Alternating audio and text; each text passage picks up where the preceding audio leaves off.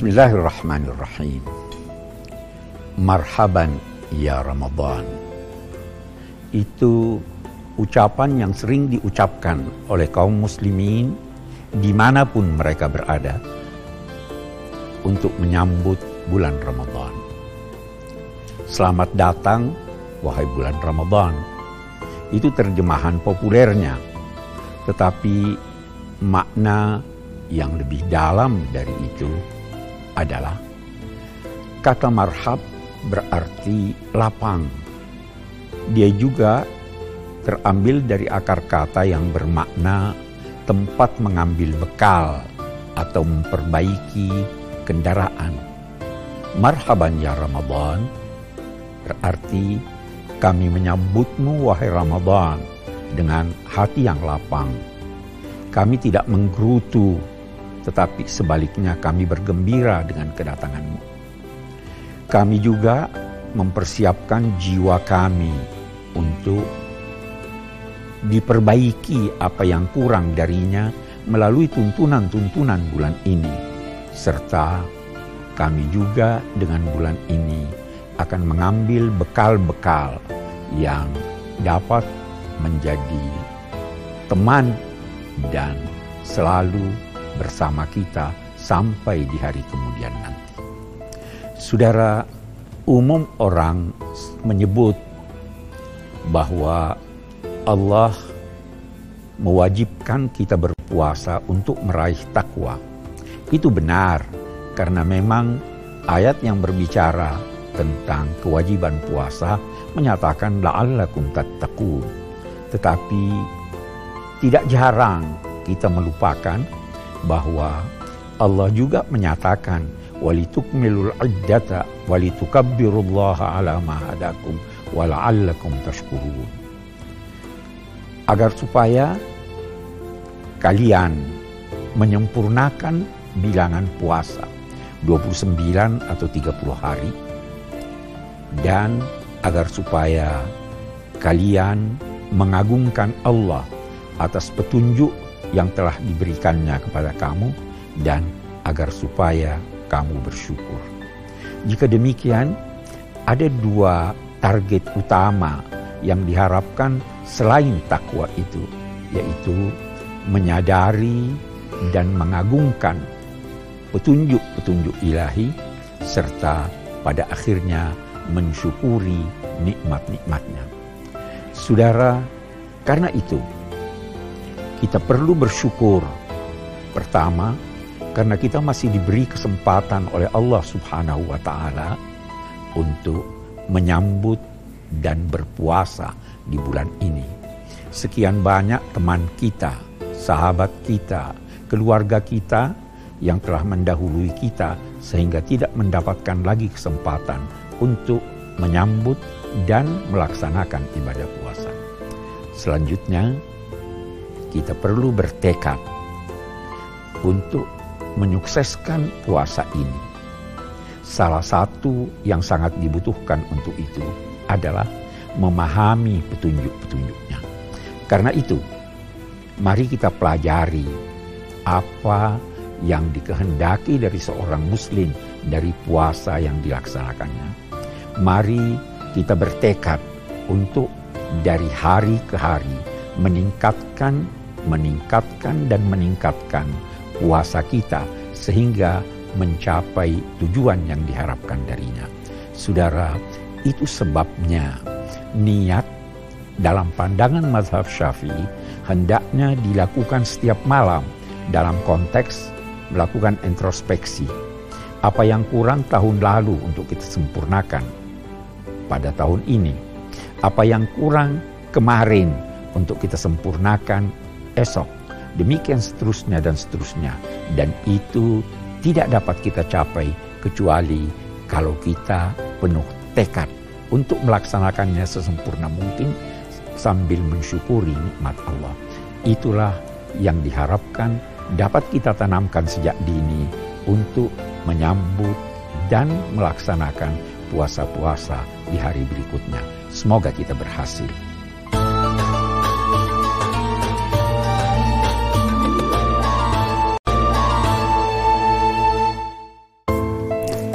Bismillahirrahmanirrahim.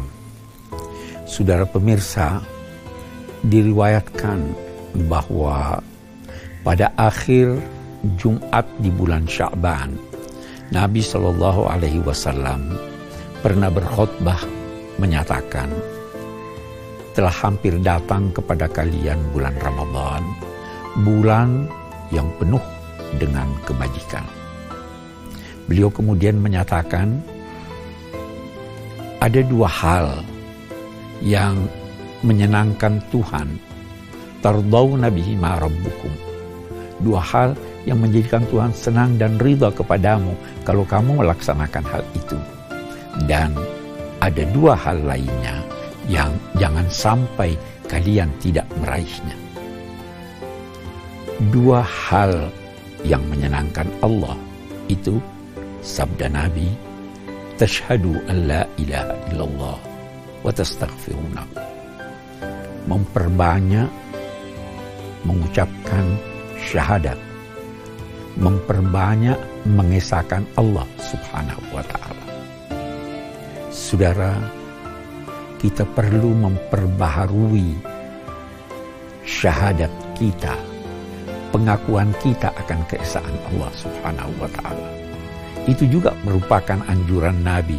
Jadidu imanakum sa'atan fasa'ah. Perbaharuilah keimanan kamu dari saat ke saat. Ketika ditanya bagaimana memperbaharuinya, ulang-ulangilah mengucapkan la ilaha illallah.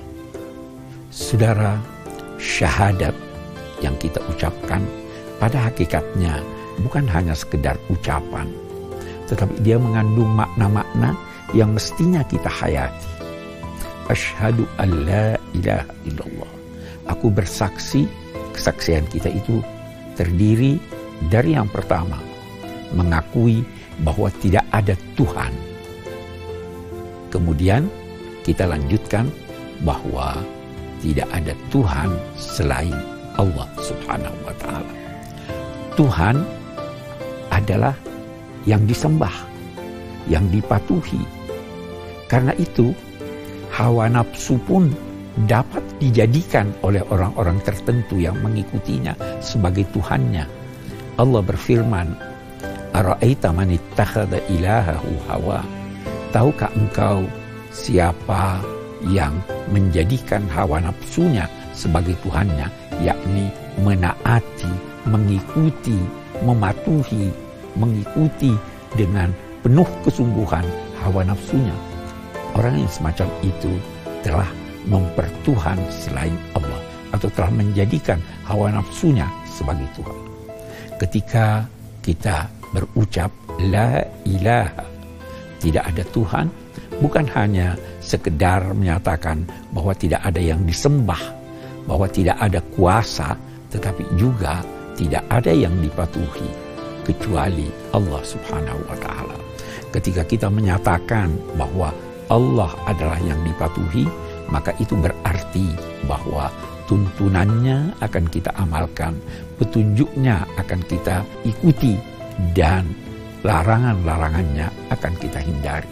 Tidak ada yang berkuasa dalam kehidupan dunia dan di akhirat kelak kecuali Allah Subhanahu wa taala. Dan karena itu pula saat Anda mengucapkan la ilaha illallah maka anda telah menafikan segala sesuatu yang mempunyai kuasa dalam keadaan apa pun selain kuasa Allah Subhanahu wa taala. Ketika kita berkata la ilaha illallah, maka kita telah menetapkan bahwa Tuhan adalah penguasa tunggal dan tidak ada yang terjadi di permukaan bumi ini, bahkan di alam raya ini, kecuali atas restu dan izinnya. La haula wa la quwata illa billah. Tidak ada kekuatan untuk meraih manfaat. Tidak ada kemampuan untuk menampik mudarat kecuali dengan Allah subhanahu wa ta'ala. Allah adalah pangkalan tempat muslim bertolak sekaligus pelabuhan tempat dia bersama.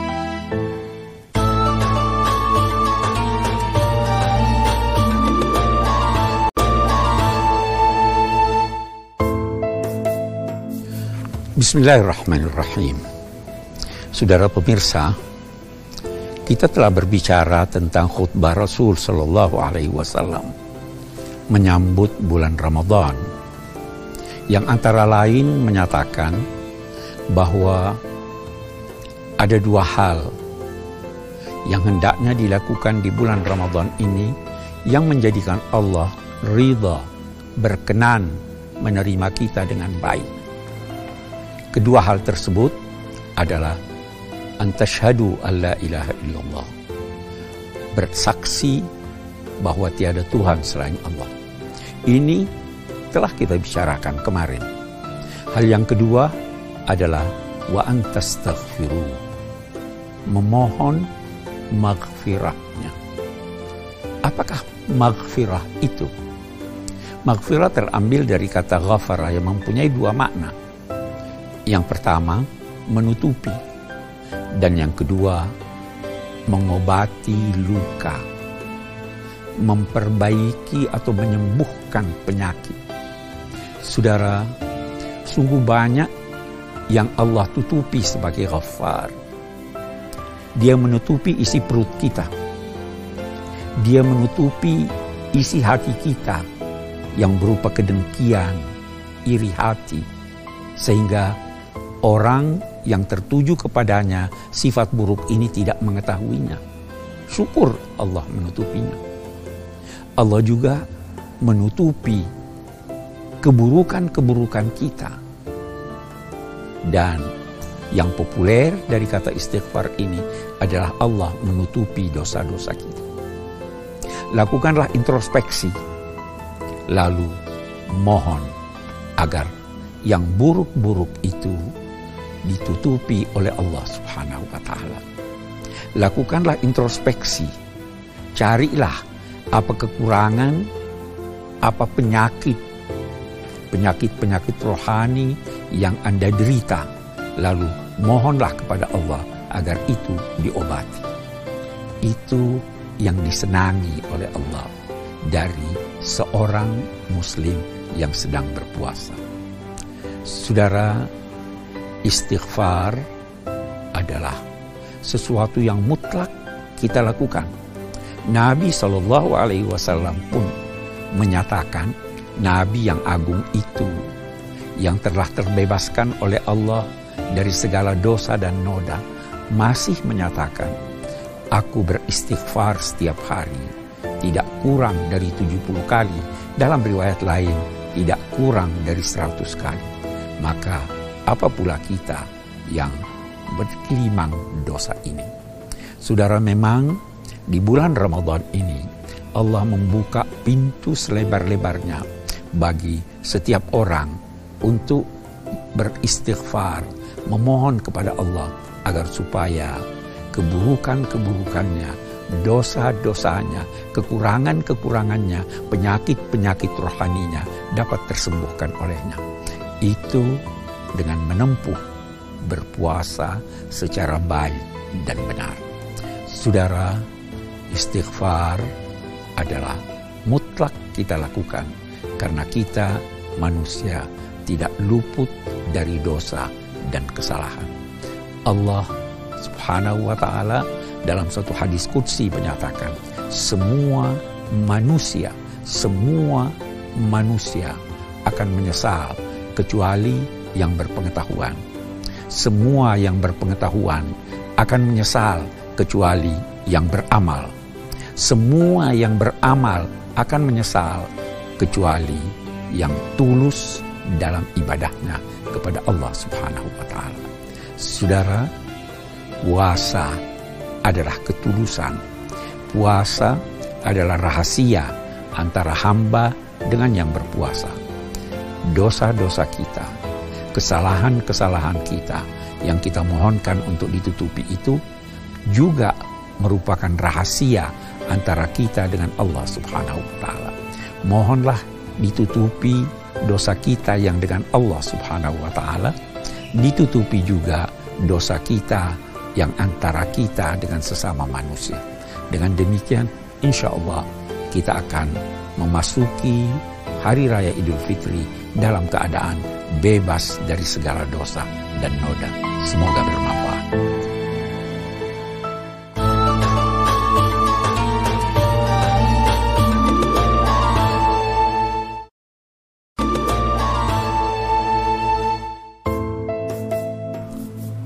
Bismillahirrahmanirrahim.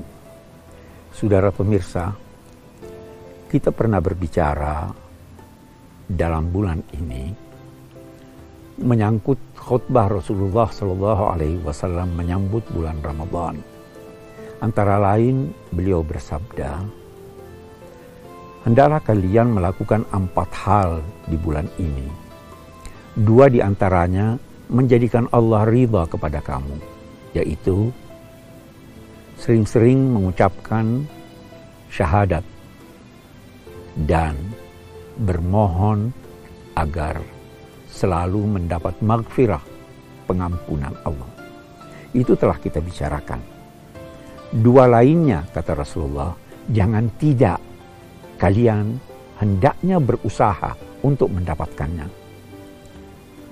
Dua hal itu adalah memohon sorga dan memohon perlindungan Allah dari neraka. Saudara, bagaimana yang dimaksud dengan memohon sorga?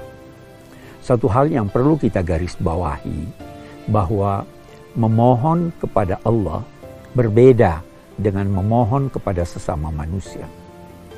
Jika Anda memohon kepada seseorang untuk mengambilkan untuknya, katakanlah segelas air minum, anda tidak dituntut untuk meninggalkan tempat Anda dan pergi untuk menyambut gelas yang dibawakan oleh yang dimohonkan itu. Anda cukup duduk. Tetapi kalau kita bermohon kepada Allah, maka kita dituntut untuk berusaha, lalu apa yang kita tidak mampu untuk lakukan, itulah yang kita harapkan Allah memberinya kepada kita. Saudara, Sayyidina Ali berkata, kami memohon bantuan kepada Allah untuk meraih kemenangan, tetapi Allah baru memperkenankan permohonan ke kita setelah Allah melihat betapa kita berjuang bersungguh-sungguh sampai-sampai bersedia mencederai keluarga kita sekalipun yang membangkang dan menentang tuntunan-tuntunan dakwah. Contoh yang lain yang dapat kita kemukakan adalah apa yang dialami oleh Maryam, ibu Nabi Isa. Ketika beliau melahirkan Nabi Isa, beliau sangat risau. Bahkan berkata, seandainya aku mati sebelum ini, aku tidak tercatat sama sekali dalam lembaran sejarah. Dia bermohon kepada Allah tapi Allah tidak langsung mengabulkan permohonannya.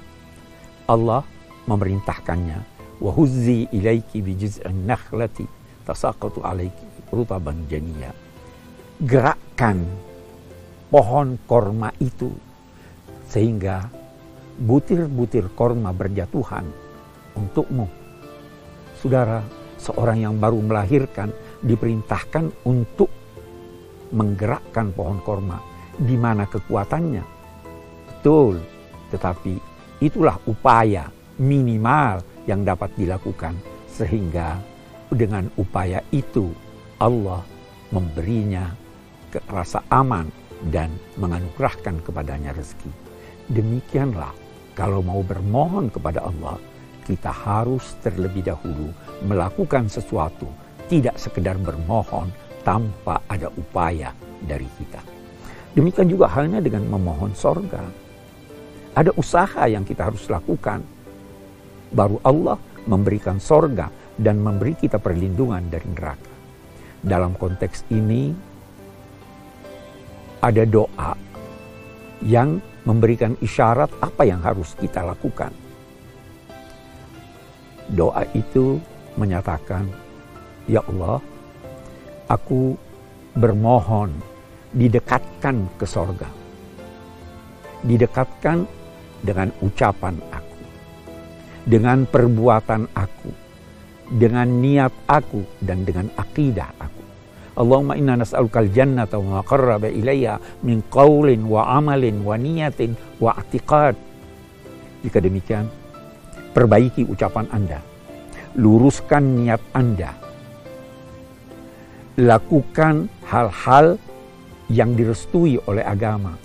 Bersihkan akidah Anda itulah cara-cara yang harus dilakukan untuk memperoleh sorga yang kita harapkan itu.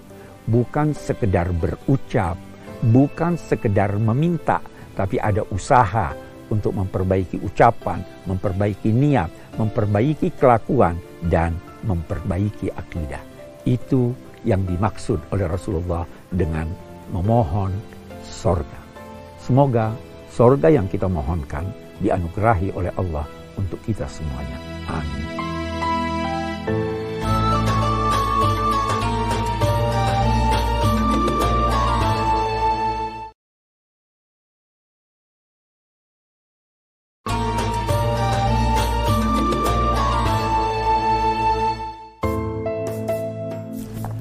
Bismillahirrahmanirrahim. Saudara pemirsa, bulan Ramadan dinamai juga Syahrul Quran, bulannya Al-Quran. Bukan saja karena Al-Quran turun di bulan Ramadan, tetapi karena kita dianjurkan untuk banyak membaca dan mempelajari Al-Quran.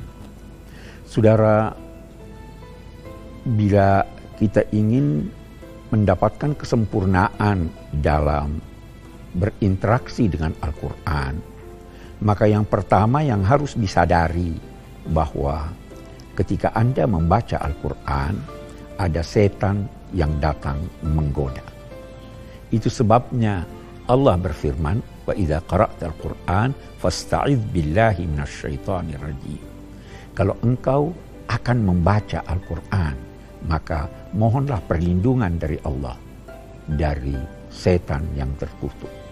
Setan akan datang kepada pembaca Al-Quran untuk menghalanginya membaca dengan berbagai cara.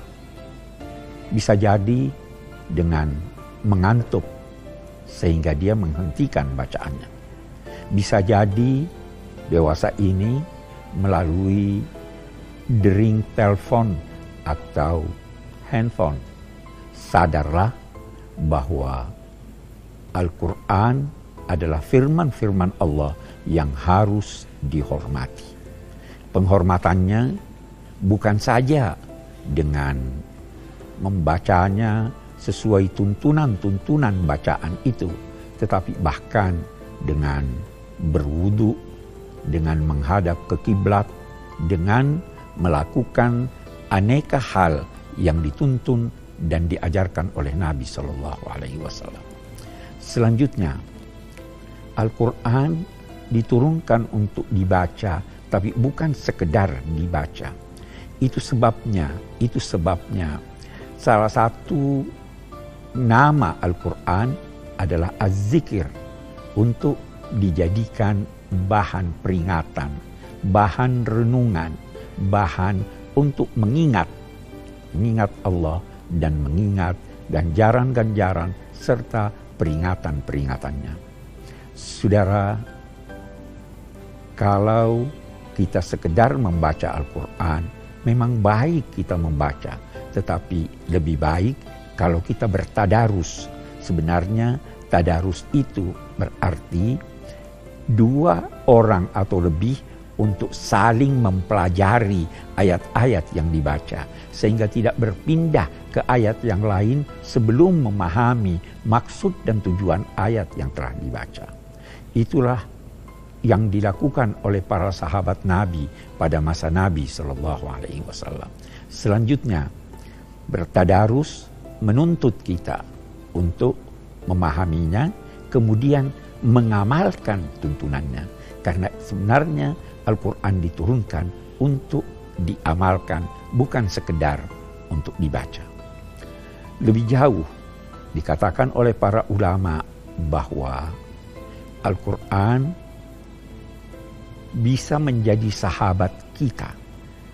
Dia menjadi sahabat kita kalau kita membacanya dengan baik, kita berusaha memahami makna-maknanya dengan baik, dan seorang sahabat akan menyampaikan pada Anda rahasia-rahasianya, apa yang tidak disampaikannya kepada orang lain.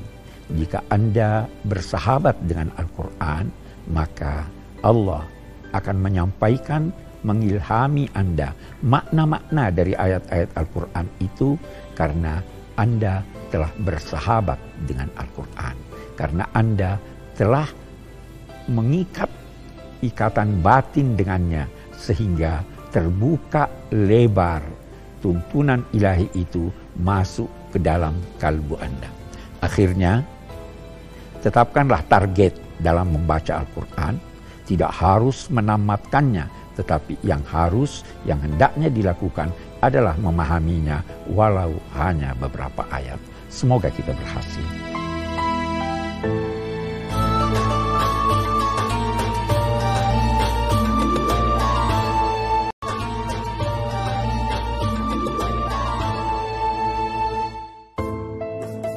Bismillahirrahmanirrahim. Saudara, kita tentang makanan.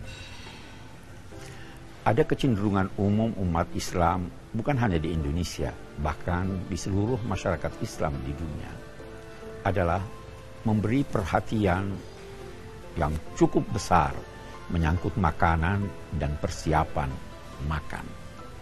Sampai-sampai seorang cendekiawan Muslim Mesir dan filosofis Abbas Mahmud Al-Aqad berkata, makanan kelihatannya menjadi sogokan bagi jiwa manusia agar dia mau berpuasa. Karena dengan berpuasa, sebagian besar kita mengidam-idamkan makanan-makanan yang enak ketika berbuka.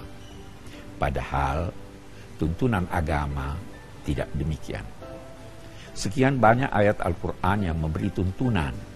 Misalnya, Kulu mimma fil ardi halalan tayyiba. Makanlah apa yang terhidang di bumi, tetapi yang halal dan tayyiba. Tayyiba artinya yang proporsional. Ada makanan buat bayi, ada makanan buat orang dewasa, ada makanan untuk orang sakit. Jangan berlebih dan jangan juga berkurang. Kulu washrabu wala tusrifu. Makan dan minumlah, tetapi jangan boros. Pemborosan ada dua macam. Memberi dalam konteks makan, makan melebihi kebutuhan. Karena dalam kebaikan pun orang tidak boleh berlebih. Ada ukurannya, berwudu melebihi tiga kali, walau di sungai yang mengalir tidaklah dibenarkan oleh agama. Maksimal tiga kali. Makan pun demikian. Ada batas yang ditentukan oleh agama. Kulu washrabu wala tusrifu. Bentuk kedua dari pemborosan adalah menyiapkan makanan yang tidak diperlukan. Pemborosan dalam arti kedua ini memberi sesuatu kepada yang tidak butuh kepada sesuatu itu. Nah, dalam makanan pun demikian. Jangan sampai terjadi pemborosan. Tahukah saudara, ketika kita makan dan tidak menghabiskan walau satu butir beras, satu butir nasi yang telah dimasak dengan alasan apa pun, satu butir itu jika dihimpun oleh masyarakat Indonesia, maka dalam sehari kita kehilangan 5.000 kg beras. Alangkah banyaknya. Saudara, dalam setahun diperkirakan kalau makanan yang kita sia-siakan itu dapat kita manfaatkan dengan baik, maka akan mencukupi 20 juta manusia untuk memakannya dalam setahun. Saudara, jangan berlebih-lebih dalam makan dan dalam mempersiapkan makanan. Selanjutnya, kita menemukan tuntunan lain. Wakfakuluhu hani ammaria. Makanlah yang lezat. Tapi di garis bawahi, jika demikian, Anda tidak perlu makan yang Anda tidak senangi Jangan karena terhidang di meja, walaupun Anda selera Anda tidak tertuju kepadanya, Anda memakannya. Jangan. Hanian dan Maria Perhatikanlah, jangan sampai yang Anda makan itu tidak bermanfaat. Jangan sampai yang Anda makan itu tidak memberi dampak kesehatan jasmani dan rohani kepada Anda. Saudara, itu sebahagian tuntunan agama menyangkut makanan dan ingatlah Nabi bersabda, sesuatu yang paling buruk untuk dipenuhi adalah perut. Kalaupun harus dipenuhi, maka sepertiga buat makanan, sepertiga buat minuman, dan sepertiga lainnya untuk pernafasan. Semoga tuntunan ini dapat kita praktekkan dalam bulan Ramadan.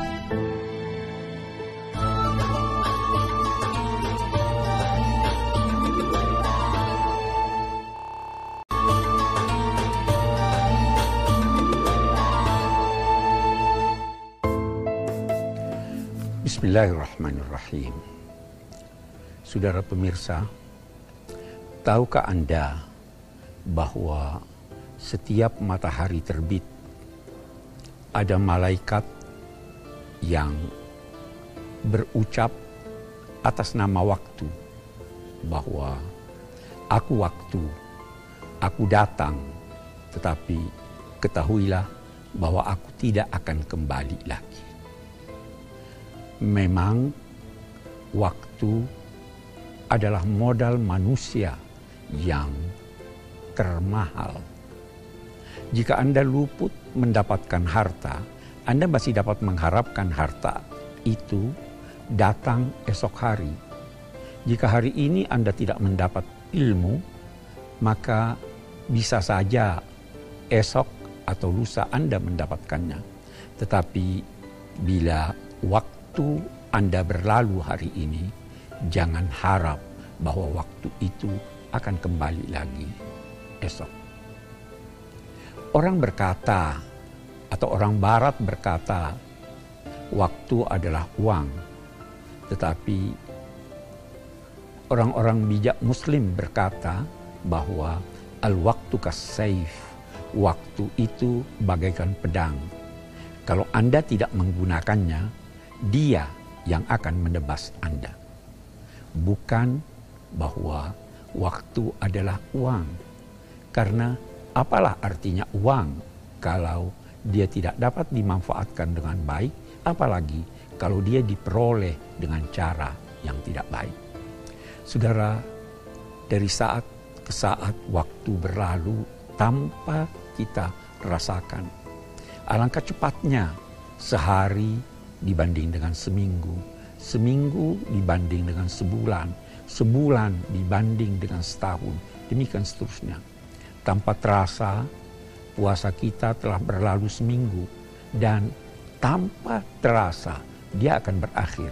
Karena itu, pergunakanlah waktu di bulan Ramadan ini sebaik-baiknya. Salah satu surah yang paling dinilai paling di perlu diperhatikan oleh setiap muslim adalah surah wal asri demi masa, demi waktu.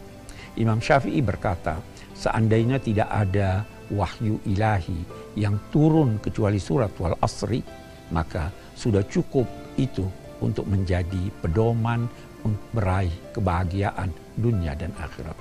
Demi waktu, semua manusia di dalam kerugian berada di dalam kerugian kecuali yang beriman. Memang sekian banyak hal yang perlu diimani walaupun kita tidak mendalami secara pasti apa makna dari yang diimani itu. Dan beramal soleh. Amal adalah penggunaan daya, daya kalbu, daya fisik, daya hidup. Gunakanlah itu tetapi dengan syarat ia yang soleh, yakni yang bermanfaat. Kemudian, watawasau bil haqqi. Saling wasiat mewasiati tentang kebenaran. Saudara, mencari yang benar menghasilkan ilmu. Jika demikian, tawasau bil haqqi. Saling ajar mengajarlah. Apa yang Anda ketahui dan saya tidak ketahui, ajarlah saya apa yang saya ketahui dan Anda tidak ketahui, saya berkewajiban untuk mengajar Anda. Kita semua guru sekaligus murid. Dalam Islam bukan hanya ada kewajiban belajar, tapi juga ada kewajiban mengajar.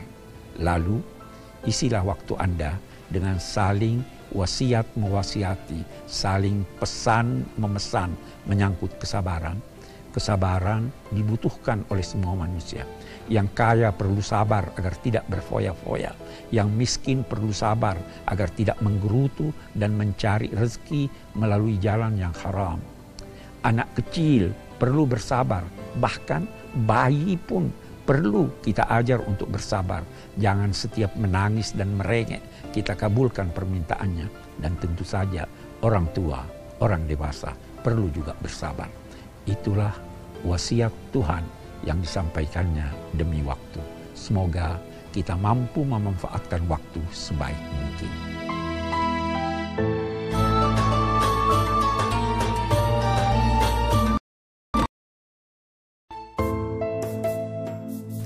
Bismillahirrahmanirrahim. Saudara pemirsa, kita akan berbicara tentang maaf memaafkan. Terlebih dahulu kita perlu garis bawahi apa yang dimaksud dengan maaf.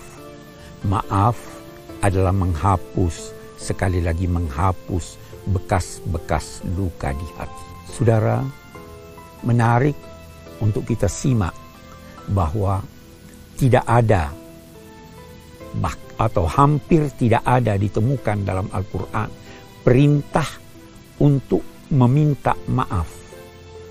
Karena meminta maaf tidak perlu diperintahkan, harus disadari kesalahan itu sehingga dengan tulus memintanya. Yang ada adalah anjuran memberi maaf. Itu pun anjuran. Allah berfirman, tidak maukah kamu Allah mengampuni kamu? Maafkanlah orang lain agar Allah pun mengampuni kamu. Allah pun memaafkan kamu. Saudara, bisakah memaafkan mereka yang telah berbuat jahat terhadap kita. Tentu bisa kalau Anda mau. Di Amerika pada tahun 2017, seorang guru agama berasal dari Thailand memaafkan pembunuh anaknya yang diadili memeluknya sehingga menimbulkan rasa haru dan kagum di antara hadirin termasuk hakimnya dia berkata, saya memaafkan karena agama saya, Islam, menganjurkan untuk memberi maaf. Saudara, bagaimana memaafkan orang lain? Mari kita lihat kiat-kiatnya. Yang pertama, sadarlah bahwa kesalahan yang dilakukan oleh orang lain dapat juga Anda lakukan, bahkan lebih besar dari kesalahan itu. Dan kalau Anda ingin dimaafkan orang, maka sewajarnya Anda pun memaafkan orang lain. Yang kedua, ketahuilah bahwa benih-benih kebaikan dalam diri manusia jauh lebih banyak daripada benih-benih keburukan. Sehingga jika Anda memaafkan, Anda menumbuh suburkan benih-benih kebaikan itu. Dan sadarlah bahwa manusia yang memberi maaf pasti mendapat ganjaran dari Allah Subhanahu wa taala. Lalu kata para pakar, tanamkanlah di dalam hati Anda bahwa sebenarnya yang bersalah itu adalah pihak yang berada di luar jati diri manusia. Yang bersalah itu adalah pendorong kejahatan. Jadi, jangan membenci yang melakukan kejahatan. Lebih baik Anda membenci yang mendorong kejahatan itu. Yang mendorong kejahatan adalah setan. Bencilah setan, jangan beri dia maaf. Karena kalau Anda memberi dia maaf, dia masih akan mengulangi itu. Berbeda dengan manusia. Kalau Anda memberi dia maaf, dia akan berterima kasih. Bahkan janji Al-Quran, jika Anda memberi maaf kepada orang yang bersalah terhadap Anda, maka serta-merta yang bersalah itu akan berubah sikap sehingga tidak memusuhi Anda, bahkan akan menjadi teman Anda yang akrab. Lalu, ingatlah, jangan menuntut untuk mendapat balasan di akhirat nanti atas perlakuan buruk orang lain. Karena kalaupun Anda menuntut dan Allah akan mengabulkan tuntunan tuntutan Anda, tetapi jika Anda memaafkan, Anda memperoleh jauh lebih banyak daripada menuntut balasan di hari kemudian. Karena itu wajar jika maaf memaafkan sangat dianjurkan sehingga kita hidup dalam suasana damai, bersahabat, dan saling menyadari bahwa memang manusia adalah makhluk yang tempatnya dia bersalah atau lupa dan tempatnya pula dia memaafkan orang-orang yang bersalah. Mari kita saling maaf memaafkan.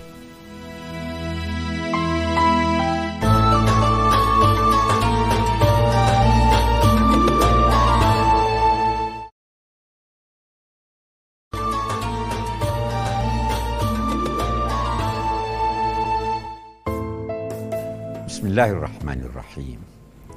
Saudara, ada ungkapan yang dinisbahkan kepada Nabi, walaupun ulama-ulama hadis tidak menilainya sebagai hadis, menyatakan adinul muamalah. Agama adalah interaksi. Interaksi dengan Allah, interaksi dengan sesama manusia, interaksi dengan makhluk-makhluk lain, interaksi dengan alam. Semakin baik interaksi seseorang, semakin baik keberagamaannya. Dan semakin buruk, semakin buruk pula keberagamaannya kalau enggan berkata tidak dinilai beragama. Dalam konteks interaksi dengan sesama manusia, para pakar mengemukakan tiga tingkat interaksi. Yang pertama, mendahulukan orang lain atas diri sendiri. Satu keluarga pada masa Nabi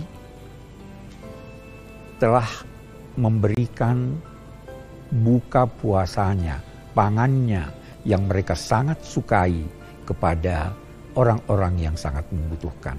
Wa yut'imuna ta'ama ala hubbihi miskinan wa yatiman wa asira. Mereka itu memberi pangan kepada orang-orang yang disukai, pada orang-orang yang butuh. Padahal pangan itu sangat disenanginya. Siapa yang mereka berikan? Miskin, anak yatim, dan para tawanan. Tawanan pun dia berkorban demi untuk mencapai ketinggian dalam konteks interaksi itu. Tingkat pertengahan adalah memperlakukan orang lain sama dengan perlakuan kepada diri sendiri. Saudara, jadikanlah diri Anda neraca dalam menghadapi manusia yang lain, dalam menghadapi orang lain. Apa yang Anda tidak senangi, jangan lakukan itu pada orang lain. Apa yang Anda senangi, maka lakukanlah itu. Ini adalah peringkat kedua yang lebih rendah dari peringkat pertama. Itu yang dinyatakan oleh Rasul Shallallahu Alaihi Wasallam sebagai la yu'minu ahadukum hatta yuhibba li akhihi ma yuhibbu li nafsi. Tidaklah sempurna iman seseorang di antara kamu sampai dia mencintai untuk saudaranya apa yang dia cintai untuk dirinya sendiri. Yang ketiga, yang terendah adalah tidak mengganggu. Al-Muslim man salim al-muslimuna min lisanihi wa yadi. Seorang muslim adalah yang selamat orang lain. Man saliman nasa dalam riwayat lain yang selamat orang lain dari gangguan lidahnya dan tangannya. Dia tidak mencerca, dia tidak memaki, dia tidak memukul. Selamat orang lain dari gangguan-gangguannya. Karena itu bertebaran ayat dan hadis yang melarang melakukan gangguan la yaskhar qaumun min qaumin. Janganlah satu kaum menghina, mengejek kaum yang lain. Boleh jadi yang diejeknya lebih tinggi derajatnya, lebih baik dari dia. Jangan mencerca, jangan memaki, jangan mengriba. Alhasil jangan, jangan, jangan. Itulah peringkat terendah dari interaksi seorang muslim dengan manusia yang lain. Kemudian kalau ini tidak dilakukan, maka diragukan kesempurnaan imannya. Karena itu ulama-ulama berkata, kalau Anda tidak dapat memberi sesuatu kepada orang lain, maka jangan ambil haknya. Kalau Anda tidak dapat memuji, maka jangan memaki. Kalau Anda tidak dapat membantu, maka jangan menjerumuskan. Kalau Anda menjerumuskan, memaki dan sebagainya, maka diragukan kesempurnaan daripada keberagamaan Anda. Semoga kita berhasil dalam membina diri, berinteraksi dengan sesama manusia sebaik mungkin.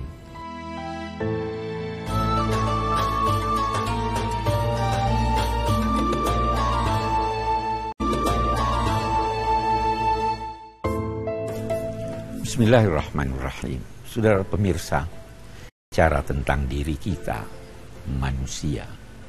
Sekian banyak uraian Al-Quran menyangkut manusia. Sekian banyak tuntunannya yang perlu kita perhatikan. Saudara, sejak dulu, jauh sebelum hadirnya ajaran Islam yang dibawa oleh Nabi Muhammad SAW, sudah dikenal ungkapan siapa yang mengenal dirinya dia akan mengenal Tuhannya. Saudara, Nabi Muhammad Shallallahu Alaihi Wasallam juga bersabda, Allah merahmati orang yang mengenal dirinya, bahkan Allah merahmati orang yang tahu kadar dirinya. Siapakah kita manusia? Kalau kita berbicara tentang definisinya banyak definisi, tetapi yang jelas ada beberapa poin yang hendaknya dapat kita sepakati dalam konteks memahami siapa kita, siapa manusia. Yang pertama, kita adalah makhluk sosial. Kita tidak dapat hidup sendiri. Kita membutuhkan orang lain dan orang lain pun membutuhkan kita sehingga kita perlu bekerja sama dengan sesama manusia. Yang kedua, kita insan Kata insan yang sudah masuk dalam bahasa Indonesia itu mempunyai tiga makna. Yang pertama, terambil ke dari kata nisi, lupa.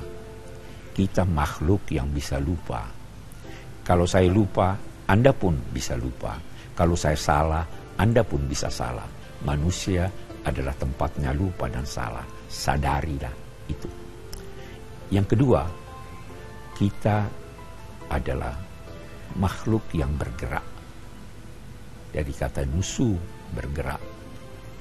Jangan melempem. Jangan tidak bergerak. Bergeraklah secara harmonis. Baru Anda dapat dinamai manusia. Yang ketiga, terambil dari kata uns. Uns itu artinya harmonis. Kita hendaknya selalu harmonis. Khususnya apabila kita bertemu dengan sesama manusia karena manusia dinamai insan sebab dia selalu hidup dalam keadaan harmonis. Saudara, siapa yang mengenal dirinya, dia mengenal Tuhan.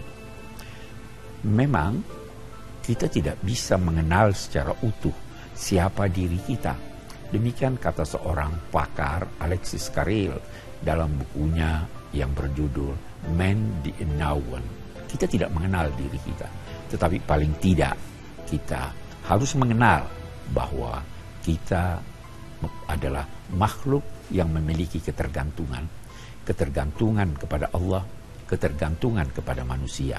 Namun sadarilah bahwa semakin kurang ketergantungan kita kepada manusia, semakin terbuka lebar pintu-pintu untuk meraih kebahagiaan Saudara, manusia diciptakan Allah sesuai dengan petanya. Dalam arti diberi kemampuan untuk meneladani sifat-sifat Tuhan sesuai dengan kadarnya sebagai manusia.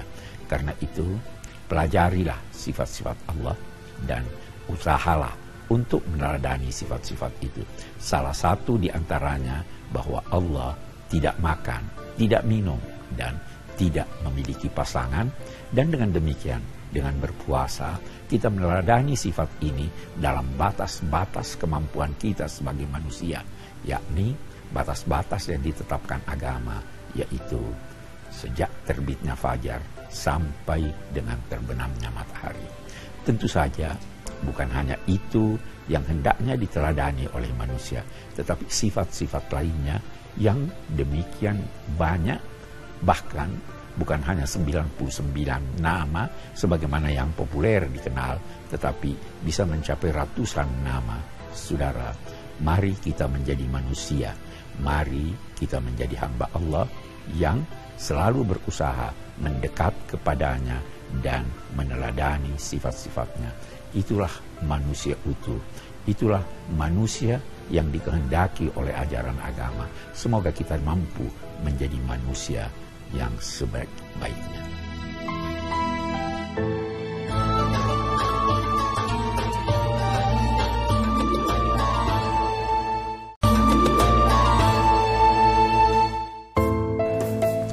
Bismillahirrahmanirrahim. Saudara pemirsa, kita hidup. Tapi apakah hidup? Orang berkata, hidup adalah menarik dan menghembuskan nafas. Ada lagi yang berkata, hidup adalah beredarnya darah, berdenyutnya jantung, dan berfungsinya otak. Ada lagi yang berkata, hidup adalah rasa, gerak, dan tahu. Itu bukan hidup. Kesemuanya, bukan itu hidup itu tanda-tanda kehidupan. Tapi hidup itu sendiri apa?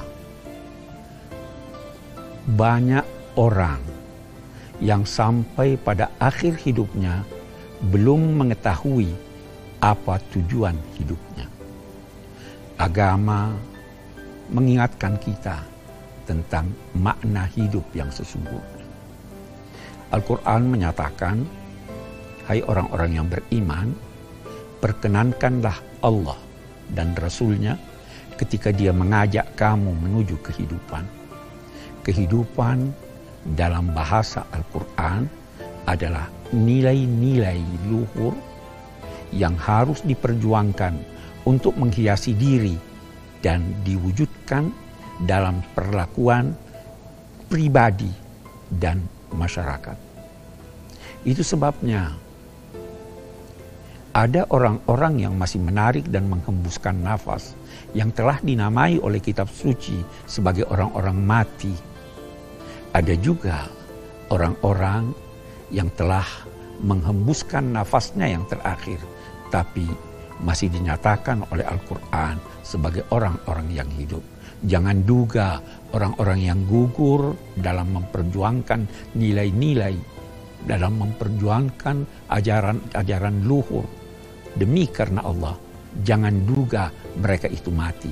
Mereka itu hidup di sisi Tuhannya, memperoleh rezeki, tapi kita tidak menyadari bagaimana kehidupan mereka. Saudara, ada orang-orang dewasa ini yang menyatakan, hiduplah, hiduplah sesuka hatimu. Tidak usah memperdulikan nilai-nilai, tidak usah memperdulikan uh, adat istiadat, tidak usah memperdulikan agama. Itulah faham yang dinamai faham eksistensialisme. Orang-orang ini menduga bahwa hidup hanya sekedar hidup di dunia ini. Tidak. Jangan duga kita hanya hidup sekali. Jangan duga kita, kita hanya mati sekali. Al-Quran menyatakan bahwa orang-orang yang mengabaikan nilai-nilai agama berkata bahwa wahai Tuhan, kamu telah menghidupkan kami dua kali dan mematikan kami dua kali. Bahkan Al-Quran menyatakan orang-orang yang mengikuti tuntunan-tuntunan agama, menjalankan syariat-syariat secara baik dan benar, akan hidup untuk ketiga kalinya, bukan sekedar sekali, bukan dua kali, tapi hidup ketiga kalinya di sorga. Sedang orang yang mengabaikan tuntunan-tuntunan agama dinilai oleh Al-Quran kelak setelah bangkit di hari kemudian kelak dia tidak hidup, tidak pula mati. Tidak hidup untuk menikmati kehidupan rohani yang demikian indah di akhirat, tidak juga mati sehingga terbebaskan dari siksaan yang telah disiapkan Allah atas pelanggaran-pelanggarannya. Saudara, mari kita hidup dengan penuh optimisme. Karena agama mengajarkan kita hendaknya hidup dengan optimisme dengan menyandarkan diri kepada Allah Subhanahu wa taala. Kalau Anda dirundung malang, yakinlah bahwa kaki bergantian ke depan, sekali yang kanan dan sekali yang kiri. Hiduplah penuh optimisme dan yakinlah bahwa Allah selalu bersama orang-orang yang beriman.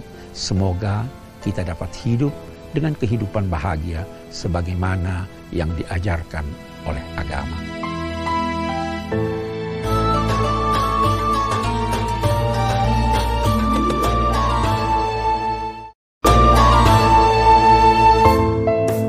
Bismillahirrahmanirrahim.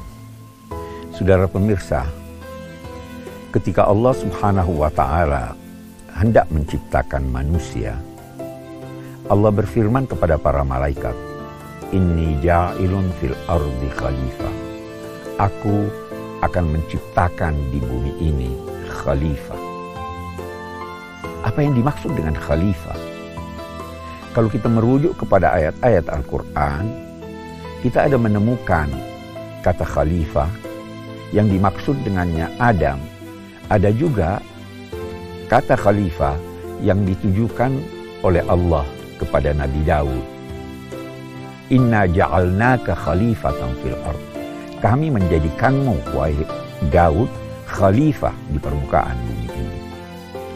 Khalifah yang dijadikan dengannya sebagai tugas Adam berbeda dengan khalifah yang dijadikan dengannya Daud. Pakar-pakar Al-Quran berkata, Al-Quran menggunakan dua bentuk jamak satu khalaif dan satu khulafa. Khalifah yang merupakan tugas Adam di bumi ini adalah memelihara bumi, mengantar semua yang ada di bumi ini menuju tujuan penciptaannya, tidak merusak sedikit pun. Ini adalah tugas Adam dan anak cucu Adam. Sedangkan khalifah di mana Nabi Daud ditugaskan dan diangkat oleh Allah menjadi khalifah adalah penguasa politik yang ditugaskan untuk menjadi penguasa khalifah di suatu wilayah di Palestina. Sehingga kita dapat berkata, kekhalifaan Adam menyentuh semua manusia. Sedangkan kekhalifaan Daud terbatas pada orang-orang yang diberi tugas mengelola bumi dan menjadi penguasa pada wilayah-wilayah tertentu. Saudara, mari kita lihat. Kekhalifaan kita sebagai manusia menuntut kita mengantar semua makhluk menuju tujuan penciptaannya. Karena itu, jangan memetik kembang sebelum mekar, karena itu bukan tujuan penciptaannya. Jangan menyembelih ayam yang masih kecil, karena tujuan penciptaannya, kalau dia betina, agar dia bertelur, atau agar disembelih saat wajar untuk disembelih.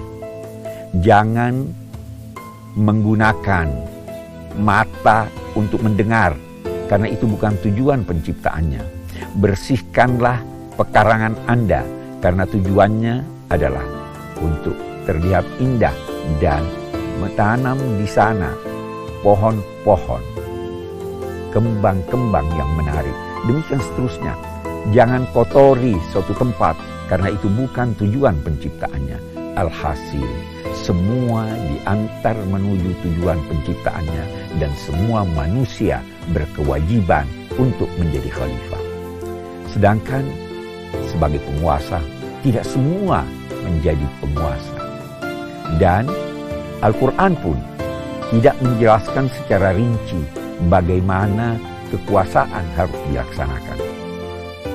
Bahkan Khulafaur Rashidin, penguasa-penguasa muslim sejak masa Rasulullah yang populer dengan empat orang itu berbeda-beda dalam melaksanakan pemerintahan mereka.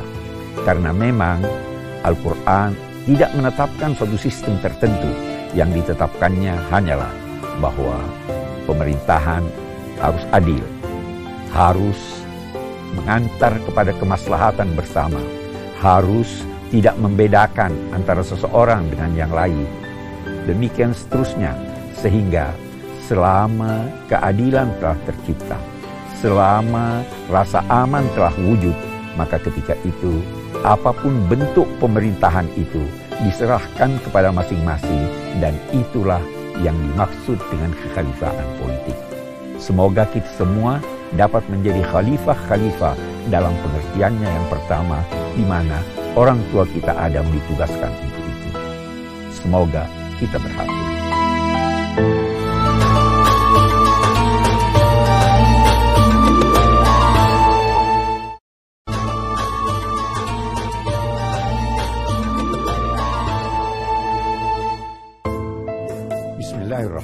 Bismillahirrahmanirrahim. Saudara, kita akan berbicara tentang hijrah. Suatu istilah yang semakin populer dewasa ini. Hijrah dari segi bahasa berarti meninggalkan sesuatu yang buruk menuju kepada yang baik atau yang baik menuju kepada yang lebih baik. Sejak dini Nabi Shallallahu Alaihi Wasallam telah diperintahkan oleh Al-Quran untuk berhijrah. Padahal ketika itu beliau masih di Mekah. Wahyu-wahyu pertama yang turun telah memerintahkan hal tersebut. Wahjurhum hajran jamila. Tinggalkan mereka yang melakukan keburukan itu. Tinggalkan mereka yang melakukan hal-hal yang tidak wajar itu.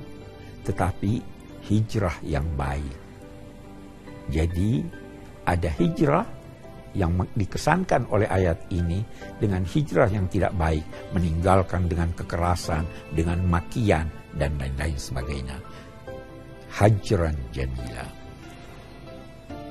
Kemudian setelah gangguan orang-orang musyrik di Mekah bertambah dan bertambah, maka Nabi mengizinkan sahabat-sahabatnya untuk berhijrah dari satu tempat ke tempat yang lain. Dalam konteks ini adalah dari Mekah ke Habasyah di Ethiopia. Selanjutnya terjadilah hijrah Nabi Shallallahu Alaihi Wasallam dari Mekah ke Madinah. Di Madinah, Nabi Shallallahu Alaihi Wasallam berdakwah, meninggalkan yang buruk, meningkatkan kualitas umat dan di sana terjadi peperangan dalam konteks membela diri. Kemudian setelah sekian lama di Mekah dan berhijrah ke Madinah, sekian lama pula di Madinah, beliau berhasil kembali ke Mekah dengan kemenangan. Ketika berada di Mekah setelah di Madinah itu, Rasul bersabda, La hijrata ba'dal fath walakin jihadun waniyah. Tidak ada lagi hijrah meninggalkan suatu tempat ke tempat yang lain setelah terbukanya kota Mekah. Yang ada adalah perjuangan dan niat. Jihadun waniyah.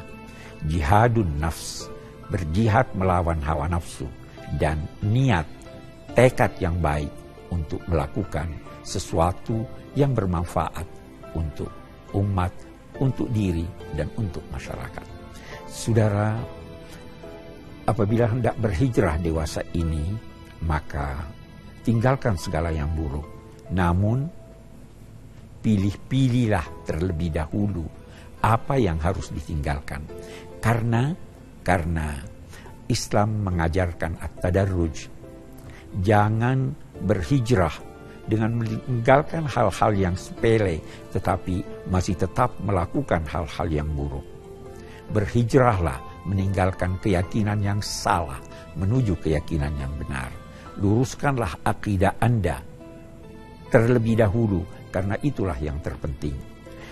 Apa pun yang dilakukan dalam konteks hijrah, kita tidak akan berkata bahwa itu salah, tetapi pastilah salah kalau Anda berhijrah dari hal-hal yang sepele, berhijrah dari hal-hal yang boleh jadi masih diperselisihkan kebolehannya oleh ulama, tetapi masih tetap melakukan hal-hal yang terlarang dalam agama yang disepakati oleh ulama. Memang dalam konteks keberagamaan, para ulama, para pakar menyatakan bahwa meninggalkan yang buruk lebih baik daripada menghiasi diri dengan sesuatu yang indah. Saudara, orang berkata, memakai parfum tanpa mandi buruk lebih baik mandi walau tanpa parfum.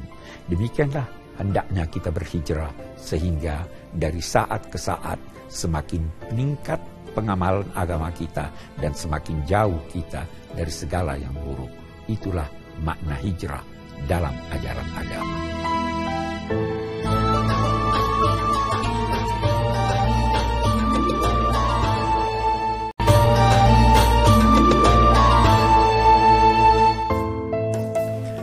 Saudara, keragaman adalah kenyataan hidup yang dikehendaki Allah.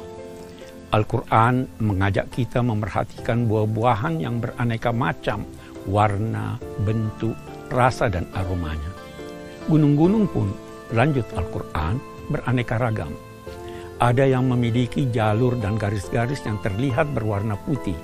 Ada juga yang merah, yang kejelasan warna dan keburamannya beraneka macam Masing-masing berbeda materi yang dikandungnya, bisa besi, batu bara, atau perunggu. Nah, manusia dan binatang pun demikian. Mari kita sambut perbedaan dan keragaman manusia untuk saling melengkapi. Mari kita berusaha memeluk dalam jiwa kita perbedaan-perbedaan kita. Kita larutkan adat istiadat, ras, khayalan, pikiran, aneka warna kulit kita, dan tidak melihat selain bahwa kita semua adalah manusia dan bahwa keragaman itu adalah mosaik indah yang memperindah kehidupan kita.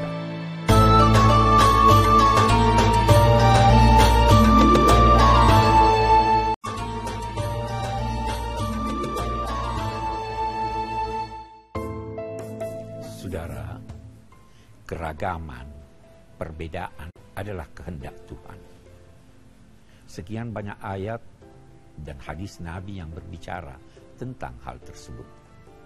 Lihatlah gunung-gunung beraneka ragam ya, beraneka ragam warnanya terlihat tergantung dari apa yang dikandungnya. Lihatlah binatang, lihatlah tumbuh-tumbuhan, lihatlah manusia. Keragaman adalah sunnatul hayat. Itu adalah kehendak Allah Subhanahu wa taala. Saudara, Al-Quran bahkan menghendaki kita beragam. Bukankah penafsirannya bisa berbeda-beda dan penafsiran itu kesemuanya bisa benar di samping bisa juga kesemuanya keliru. Al-Quran menggunakan suatu kata yang bisa mengandung dua makna yang bertolak belakang. Seandainya Allah tidak menghendaki keragaman, maka pasti dipilihnya kata yang hanya mengandung satu makna saja. Saya beri contoh dalam Al-Quran kata kuru. Kuru bisa berarti haid, bisa juga berarti suci. Ulama berbeda pendapat sehingga lahir keragaman-keragaman. Saudara, kalau Al-Quran menghendaki keragaman, maka itu sebenarnya karena hikmah yang dikehendaki oleh Allah Subhanahu wa taala untuk memberikan kepada kita pilihan-pilihan sesuai dengan hasil pemikiran-pemikiran yang cerdas, baik yang timbul dari diri kita yang mampu maupun yang ditimbulkan oleh pemikiran ulama-ulama dan para cendekiawan. Saudara, jangankan orang biasa, nabi pun bisa berbeda. Nabi Daud dan Nabi Sulaiman disodorkan kepada kedua orang itu, kedua nabi agung itu, suatu pertanyaan. Jawabannya berbeda. Dan perbedaan itu terjadi kendati mereka keduanya adalah nabi-nabi utusan Allah. Saudara, hadis-hadis nabi pun demikian. Sehingga pengamalan ibadah kaum muslimin bisa berbeda-beda. Dalam salat saja terjadi perbedaan. Bacaan wajib saja terjadi perbedaan. Karena itu, jangan beranggapan bahwa perbedaan adalah pertentangan. Dua redaksi yang berbeda, atau bahkan dua redaksi yang sama, belum tentu bertolak belakang, walaupun berbeda ketika saya berkata si A datang dan si A tidak datang, itu belum tentu bertentangan karena yang saya maksud dengan si A berbeda yang datang itu dengan yang tidak datang. Ada delapan hal yang harus terhimpun untuk menjadikan perbedaan itu sebagai pertentangan. Karena itu Allah subhanahu wa ta'ala mengingatkan kita bahwa melalui Al-Quran Allah memberi petunjuk. Yahdi bihillahu manittaba ridwanahu subulas salam. Allah memberi petunjuk orang-orang yang ingin mencari keridaannya, memberinya petunjuk ke jalan-jalan kedamaian. Kita garis bawahi jalan-jalan kedamaian. Banyak jalan menuju ke sorga. Lebih banyak daripada jalan menuju ke Roma, kata orang. Saudara, jalan-jalan apa pun yang Anda tempuh, selama jalan itu adalah subulus salam, jalan kedamaian, maka insya Allah kita akan bertemu semua di sorga. Karena itu pula Nabi bersabda bahwa umatku berkelompok-kelompok, semua masuk sorga kecuali satu. Saya ulangi, semua masuk sorga kecuali satu. Ketika ditanya siapa yang satu itu, Nabi menjawab adalah dia yang tidak mempercayai keesaan Tuhan. Karena itu, mari kita hidup dengan keragaman. Mari kita mensyukuri keragaman itu. Mari kita bekerja sama, kendati kita berbeda-beda. Selama tujuan kita adalah kenamaian hidup ini. Semoga kita berhasil.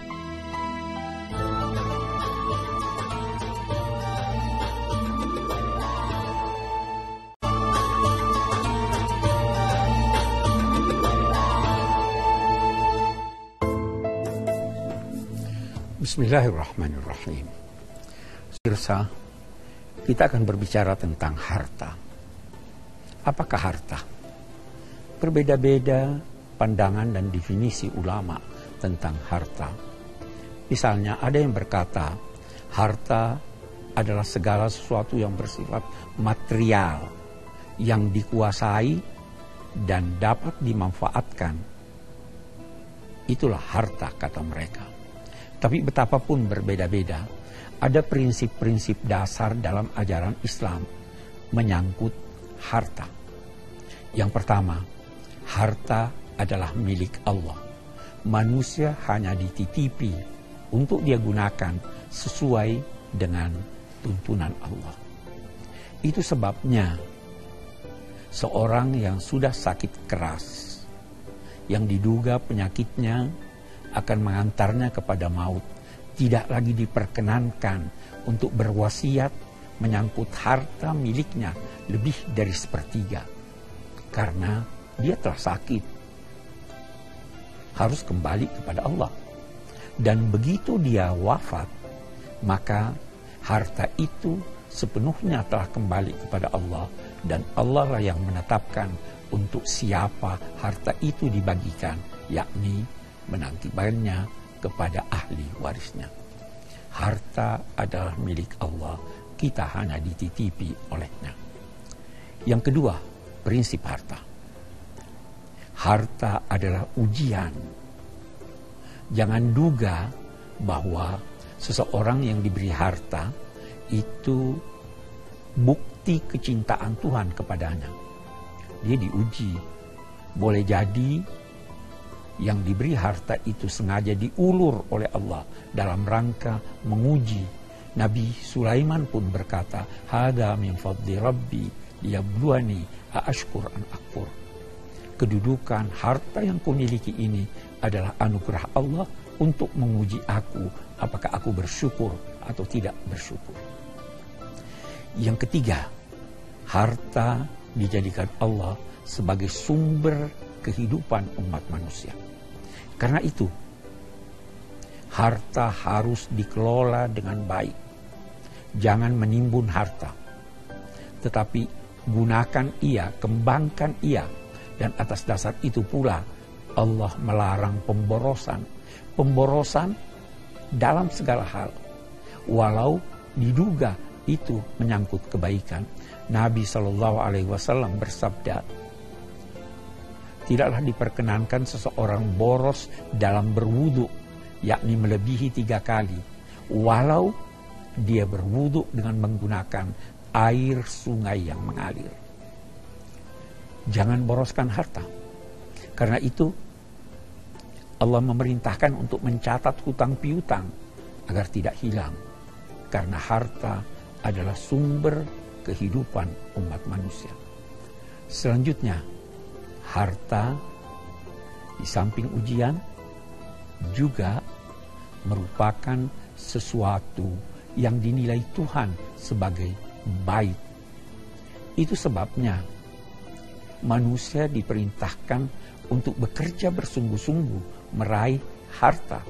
Harta dinamainya khair, sesuatu yang baik untuk mengisyaratkan bahwa ia harus diperoleh dengan baik dan disalurkan, digunakan dengan baik pula.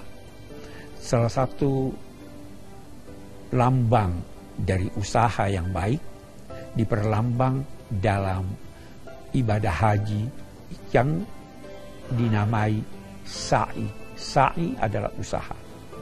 Sa'i dimulai dari sofa dan berakhir di marwa. Sofa adalah kesucian dan marwa adalah kepuasan. Mulailah kegiatan Anda dengan amal-amal yang suci. Jangan memulai mencari usaha dengan yang haram. Lalu apabila Anda telah berhasil ataupun tidak berhasil dalam usaha Anda, puaslah lalu serahkan kepada Allah. Nanti Allah yang akan menganugerahkan apa yang telah ditetapkannya untuk Anda. Sebagaimana halnya Siti Hajar yang berbolak-balik di dalam sa'i untuk mendapatkan air. Tapi akhirnya Allah menganugerahinya lebih dari cukup untuk dirinya, bahkan untuk umat manusia. Demikian harta dalam pandangan Islam.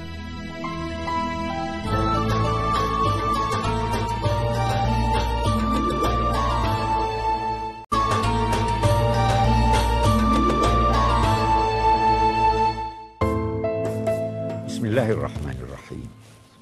Saudara pemirsa, ketika Adam alaihissalam hidup di sorga bersama istri beliau, Allah berpesan kepadanya, hati-hati, jangan sampai setan menggodamu sehingga engkau terpaksa turun ke bumi dan akan bersusah payah karena lanjut ayat di surat Taha itu, di sorga engkau tidak telanjang. Tidak juga terkena angin atau sinar matahari yang menjerat tubuhmu. Di sana, di sorga, engkau tidak kehausan, tidak juga lapar. Ayat ini mengisyaratkan bahwa manusia yang hidup di bumi ini paling tidak membutuhkan rasa aman dan kecukupan sandang, pangan, dan papan.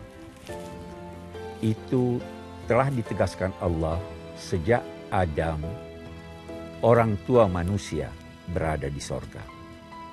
Nah, saudara, Nabi Shallallahu Alaihi Wasallam juga menggarisbawahi bahwa siapa yang merasa aman di tengah masyarakatnya, di tengah keluarganya, ketika dia berjalan di jalan, dan sehat tubuhnya, serta memiliki kebutuhan pangan kesehariannya, maka dia bagaikan telah meraih sorga dengan segala isinya. Saudara, itulah antara lain yang dimaksud dengan hidup berkecukupan. Hidup berkecukupan adalah terpenuhinya kebutuhan-kebutuhan pokok manusia. Dan terpenuhinya itu dilakukan dan diraih berkat usaha manusia serta anugerah Allah Subhanahu wa taala.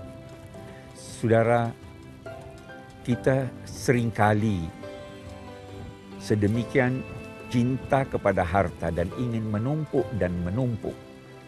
Memang manusia oleh Allah dijadikan mencintai harta, dijadikan suka kepada harta.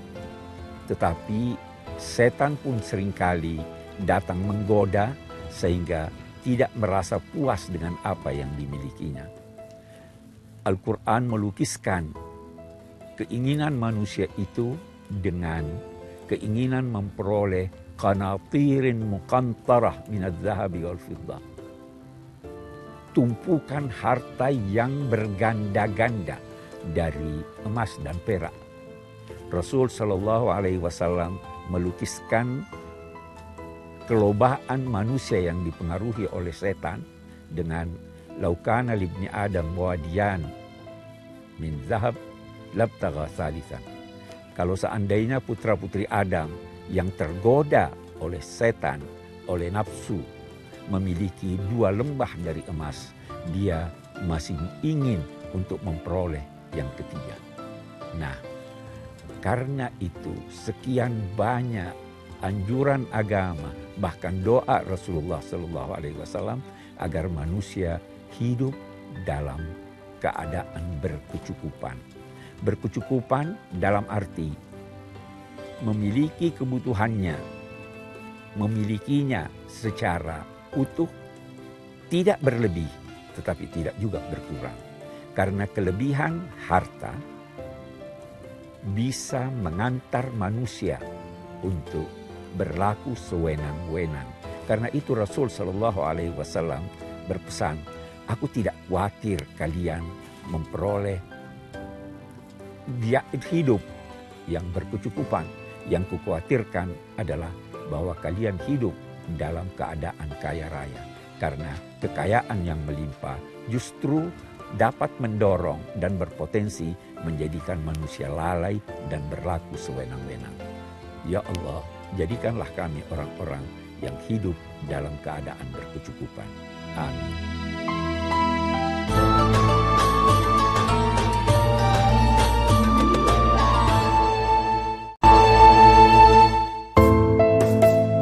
Bismillahirrahmanirrahim.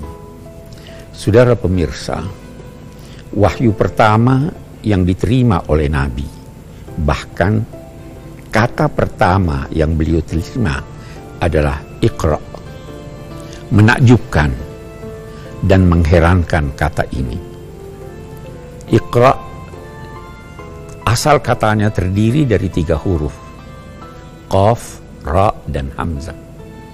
Iqra mempunyai makna meneliti, telitilah, bacalah, himpunlah.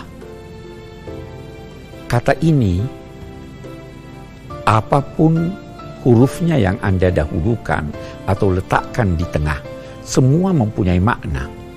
Dia bisa bermakna tidak tidur, sulit tidur. Itu sebabnya salah satu dorongan orang untuk membaca adalah untuk mendapatkan tidur. Dia juga dapat berarti mengakui karena seorang membaca bacaan yang benar mestinya mengakui kandungan bacaan itu. Dan masih banyak lagi makna-makna yang lain. Tapi mengherankan, bagaimana bisa Rasul yang tidak pandai membaca dan menulis ini, serta masyarakat yang tidak pandai membaca dan berhitung itu, bagaimana bisa wahyu yang pertama, bahkan kalimat yang pertama yang ditujukan kepada mereka adalah membaca, padahal mereka tidak pandai membaca menakjubkan sekali lagi di sini karena memang untuk mencapai kemajuan dalam berbagai bidang intinya keharusannya adalah harus pandai-pandai membaca dan banyak membaca. Menarik lagi kita lihat bahwa perintah membaca di sini diulangi dua kali. Itu bukan saja karena untuk mahir membaca, harus terlebih dahulu seseorang mengulang-ulangi bacaan itu sampai dia mahir. Bukan saja karena itu, tapi juga karena mengulangi bacaan akan mampu, akan dapat menghasilkan pandangan-pandangan baru yang bisa jadi berbeda dengan selama ini telah diketahui. Bacalah Al-Quran, niscaya anda akan mendapatkan makna, tetapi bacalah untuk kedua kalinya akan lahir lagi makna-makna yang lain. Serahkanlah kepada orang lain untuk membacanya. Dia akan menemukan makna-makna yang belum ditelimkan oleh orang lain. Persis seperti alam raya. Semakin dipelajari, semakin muncul rahasia-rahasianya yang belum diketahui selama ini. Saudara Iqra bismi rabbik. Bacalah demi karena Tuhanmu. Dalam Islam tidak ada istilah ilmu untuk ilmu, tetapi ilmu harus diabdikan untuk Allah Subhanahu wa taala dalam arti demi kemanusiaan. Ilmu yang diraih dan yang dicari haruslah bermanfaat untuk manusia. Sekali lagi menarik bahwa perintah membaca di sini tanpa menyebutkan objek bacaan. Iqra bismi rabbik. Bacalah demi karena Tuhanmu. Apa yang dibaca?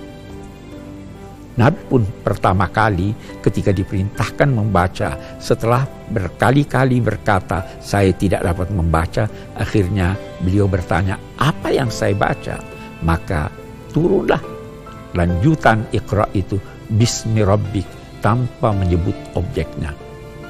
Maknanya, apa pun bacaan yang Anda baca, maka hendaknya itu yang bermanfaat untuk umat manusia, yang bermanfaat dunia dan akhirat.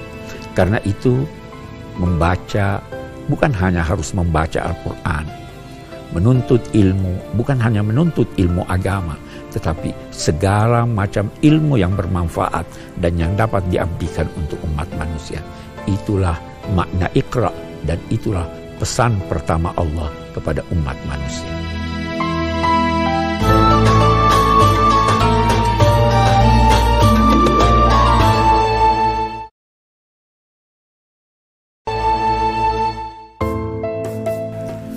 Bismillahirrahmanirrahim. Saudara pemirsa, kita akan berbicara tentang Al-Quran.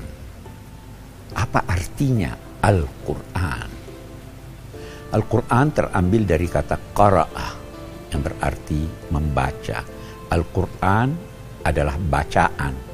Huruf alif dan nun pada kata Quran mengandung arti kesempurnaan. Jika demikian, Al-Quran adalah bacaan yang sempurna.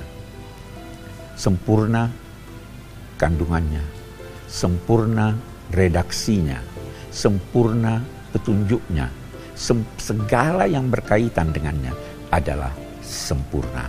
Sedemikian sempurnanya sehingga ia mudah dihafal. Anak-anak kecil pun mampu menghafal bahkan seluruh Al-Quran. Al-Quran mempunyai sekian banyak nama yang menggambarkan fungsi yang diharapkan dapat difungsikan oleh manusia. Dia adalah az-zikir, peringatan. Ayat-ayatnya memberi kita peringatan. Dia ayat-ayatnya menjadi pembeda, alat yang bisa membedakan sesuatu yang buruk dengan yang baik, yang benar dan yang salah. Saudara, Al-Quran. Al-Quran didefinisikan sebagai firman-firman Allah yang diturunkan kepada Nabi Muhammad yang membawanya adalah malaikat Jibril. Lafaz dan maknanya disusun langsung oleh Allah Subhanahu wa taala dan beribadah orang yang membacanya. Demikian lebih kurang definisinya. Saudara, Al-Quran bisa menunjuk kepada seluruh Al-Quran yang terdiri dari 30 juz itu bisa juga hanya menunjuk walau satu ayat saja. Karena itu boleh jadi secara bergurau tapi benar. Jika Anda ditanya apakah Anda hafal Al-Quran, jangan berkata tidak. Katakan, saya hafal Al-Quran walau Anda hanya menghafal Bismillahirrahmanirrahim. Karena yang dinamai Al-Quran, satu ayat pun sudah dinamai Al-Quran. Tetapi kalau ada yang bertanya pada Anda, apakah Anda menghafal seluruh Al-Quran, di sanalah Anda harus berkata, kalau memang tidak menghafal seluruhnya, tidak. Itu makna dari Al-Quran. Saudara, Al-Quran turun, Al-Quran turun untuk memberi bimbingan. Paling tidak ulama-ulama merumuskan ada tiga kandungan Al-Quran. Yang pertama berkaitan dengan akidah, kepercayaan. Antara lain kepercayaan tentang keesaan Allah, kepercayaan tentang hari kemudian, kepercayaan tentang malaikat, tentang rasul-rasul. Yang kedua syariah, yakni tuntunan-tuntunan agama yang hendaknya diperhatikan, diindahkan, dilaksanakan atau ditinggalkan sebagaimana tuntunan Allah Subhanahu wa taala. Di sanalah ada salat, ada puasa, ada zakat, ada haji, ada perkawinan, ada jual beli dan lain-lain sebagainya. Yang ketiga adalah akhlak. Al-Quran turun untuk memberi bimbingan akhlak Bagaimana seharusnya berinteraksi dengan sesama manusia? Bagaimana berinteraksi dengan orang tua? Bagaimana berinteraksi dengan binatang? Bagaimana berinteraksi dengan benda-benda tak bernyawa? Itu akhlak. Al-Quran turun untuk memberikan tuntunan akhlak. Ada empat ajakan Al-Quran untuk mengantar ke sana. Yang pertama, mengajak manusia memperhatikan alam raya agar dia percaya bahwa Tuhan Maha Kuasa dan dengan demikian dia akan melaksanakan tuntunannya. Mengajak manusia memperhatikan dirinya sebagai makhluk, sebagai manusia untuk dia sadar bahwa dia adalah makhluk yang lemah yang membutuhkan bantuan bantuan yang terbesar dan yang paling pokok adalah bantuan Allah Subhanahu wa taala. Dan yang ketiga, menyadarkan manusia dengan memberikan peringatan, ancaman, dan janji. Itulah yang akan mengantar manusia untuk lebih sadar memerhatikan kandungan dan pesan-pesan Al-Quran. Semoga hal ini dapat kita manfaatkan sebaik mungkin.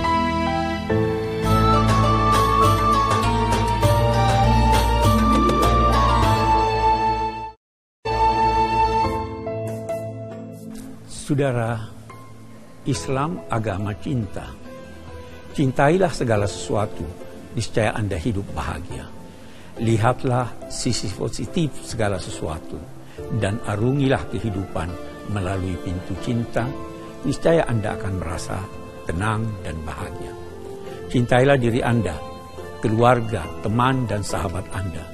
Cintai pekerjaan Anda, tanah air Anda, agama Anda, rasul-rasul utusan Allah, dan cintailah Allah. Bahkan cintai lawan Anda. Tersenyumlah, niscaya semua akan tersenyum bersama Anda dan kepada Anda. Tersenyumlah kepada yang Anda cintai, dia akan merasakan cinta Anda. Kepada lawan Anda, dia akan merasakan kekuatan Anda. Kepada yang memutus hubungan dengan Anda, dia akan merasakan penyesalan atas sikapnya. Bahkan tersenyumlah kepada yang tidak Anda kenal, niscaya Anda mendapat teman baru.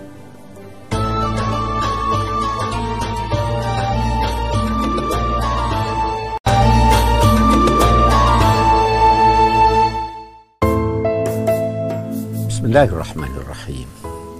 Saudara, Islam agama cinta. Betapa dia tidak menjadi agama cinta, sedang Allah Subhanahu wa Ta'ala yang mensyariatkan agama ini adalah Dia yang Maha Pencipta, Dia Al-Wadud. Mengapa agama ini tidak menjadi agama cinta? Padahal dia ditujukan oleh manusia, sedang manusia tercipta dari tanah, dan tanah itu sebelum menjadi bahan kejadian manusia, Allah menghembuskan ke tanah itu benih-benih cinta. Islam agama cinta. Betapa tidak demikian.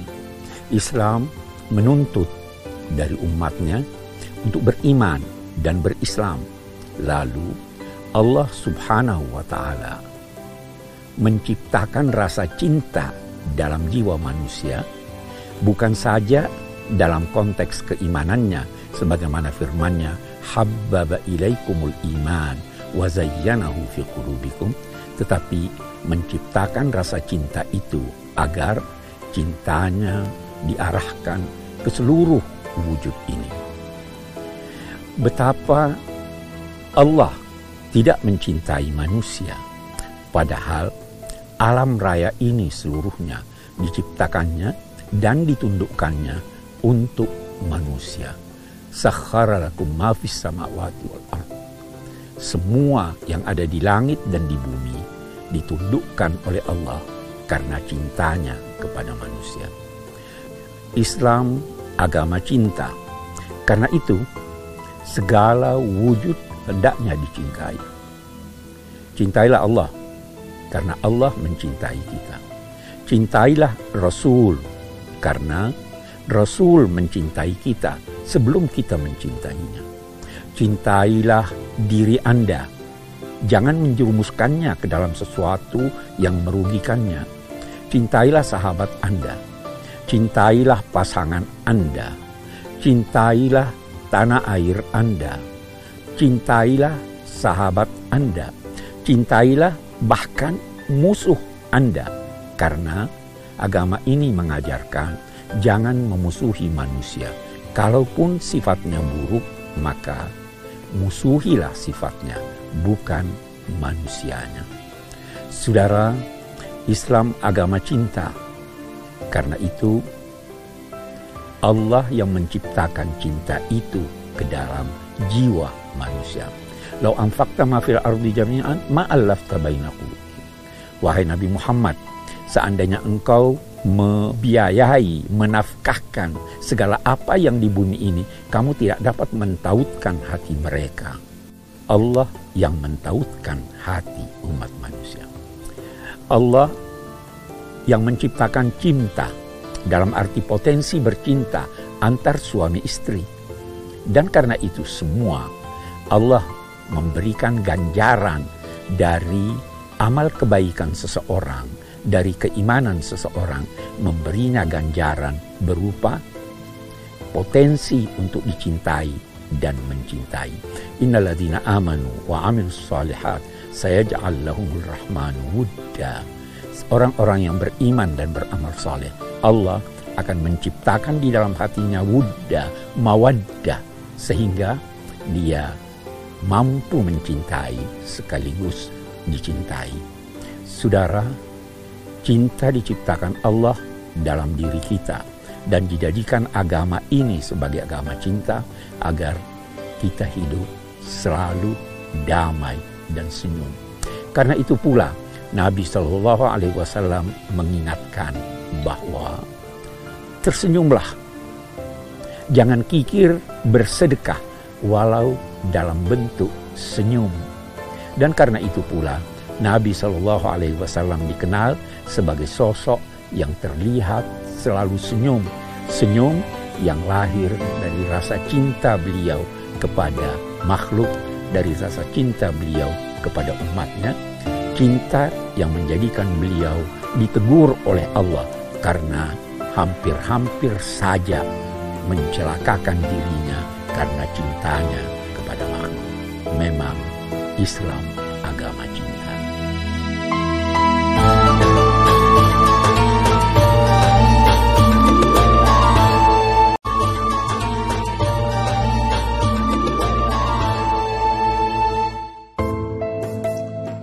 Saudara, Bismillahirrahmanirrahim. Kita akan berbicara tentang cinta Allah kepada manusia dan cinta manusia kepada Allah. Allah mencintai manusia. Alam raya diciptakannya untuk makhluknya ini. Diciptakan dan ditundukkannya untuk manusia. Manusia dianugerahinya sifat-sifat Bahkan dalam sebuah hadis dinyatakannya bahwa manusia diciptakan sesuai dengan peta Tuhan. Inna Allah khalaqa Adam ala suratihi. Dalam arti diberi potensi untuk meneladani sifat-sifat Allah. Manusia dimuliakan. Kendati dia kafir. Allah menyatakan, Lakat karamna bani Adam kami telah memberikan kemuliaan kepada anak-anak Adam dan kami utamakan makhluk ini atas banyak dari makhluk-makhluk kami. Saudara, dalam Al-Quran Allah bertanya untuk menggugah. Ya ayuhal insan, magharraka birabbikal karim. Wahai manusia, apa yang memperdaya kamu sehingga kamu mengingkari wujud Tuhan, tidak mensyukurinya. Padahal dia telah menciptakan kamu. Dia telah menyempurnakan ciptaannya pada dirimu. Dia telah menjadikanmu seimbang, tegak lurus. Pertanyaan Tuhan ini yang menggugah itu terjawab melalui ayat-ayat Al-Quran dan hadis-hadis Nabi yang kesimpulannya itu disebabkan karena kebodohan manusia. Kita tidak mengenal Allah. Agaknya selama ini pengenalan yang dilakukan terhadap Allah berdampak negatif. Karena kita sering kali menakut-nakuti anak-anak kita, menakut-nakuti orang lain dengan siksa Allah, dengan pedihnya neraka yang diciptakannya. Padahal Rasul Shallallahu Alaihi Wasallam berpesan agar menampakkan kasih sayang. Allah Subhanahu Wa Taala mengajarkan kita tentang sifat-sifatnya yang indah. Sayang, sifat-sifat yang indah itu tidak kita kenal dengan baik. Terjemahannya pun tentang sifat-sifat itu sebagian kita tidak ketahui. Bahkan kalaupun kita ketahui, kita tidak memahami apa makna di balik itu. Allah maha mulia, apa makna kemuliaannya. Allah maha mengetahui, apa makna pengetahuannya. Allah maha kaya, apa makna kekayaannya. Kalaupun kita mengetahui maknanya, belum tentu kita mengetahui apa yang dimaksud di balik makna-makna itu. Bahkan masih ada yang lebih tinggi dari itu yang seharusnya dapat kita fahami, yaitu apa yang terdapat di balik tanda-tanda itu yang mestinya bukan hanya nalar yang mengetahuinya, tetapi hati pun mengetahuinya. Dan kalau hati telah mengenal Allah bersama nalar, maka ketika itu akan lahir cinta kepadanya. Dan kalau cinta telah lahir kepadanya, maka segala sesuatu selain Allah tidak lagi akan berarti bagi kita. Saudara, cinta adalah rasa. Rasa kita tentang kehadiran Allah menjadikan kita mencintainya dan pada saat kita mencintainya maka kata-kata tidak dapat lagi melukiskan bagaimana keadaan cinta itu. Dari sini ulama-ulama tasawuf ketika berbicara tentang cinta Allah sering kali tergelincir lidahnya sehingga disalahfahami oleh sementara orang. Saudara, cinta Allah adalah puncak dari apa yang diharapkan. Semua langkah kita untuk mendekat kepada Allah tidak lain adalah langkah untuk meraih cintanya. Semoga kita meraih cinta Allah. Semoga pun kita mencintainya dengan sebenar-benar cinta.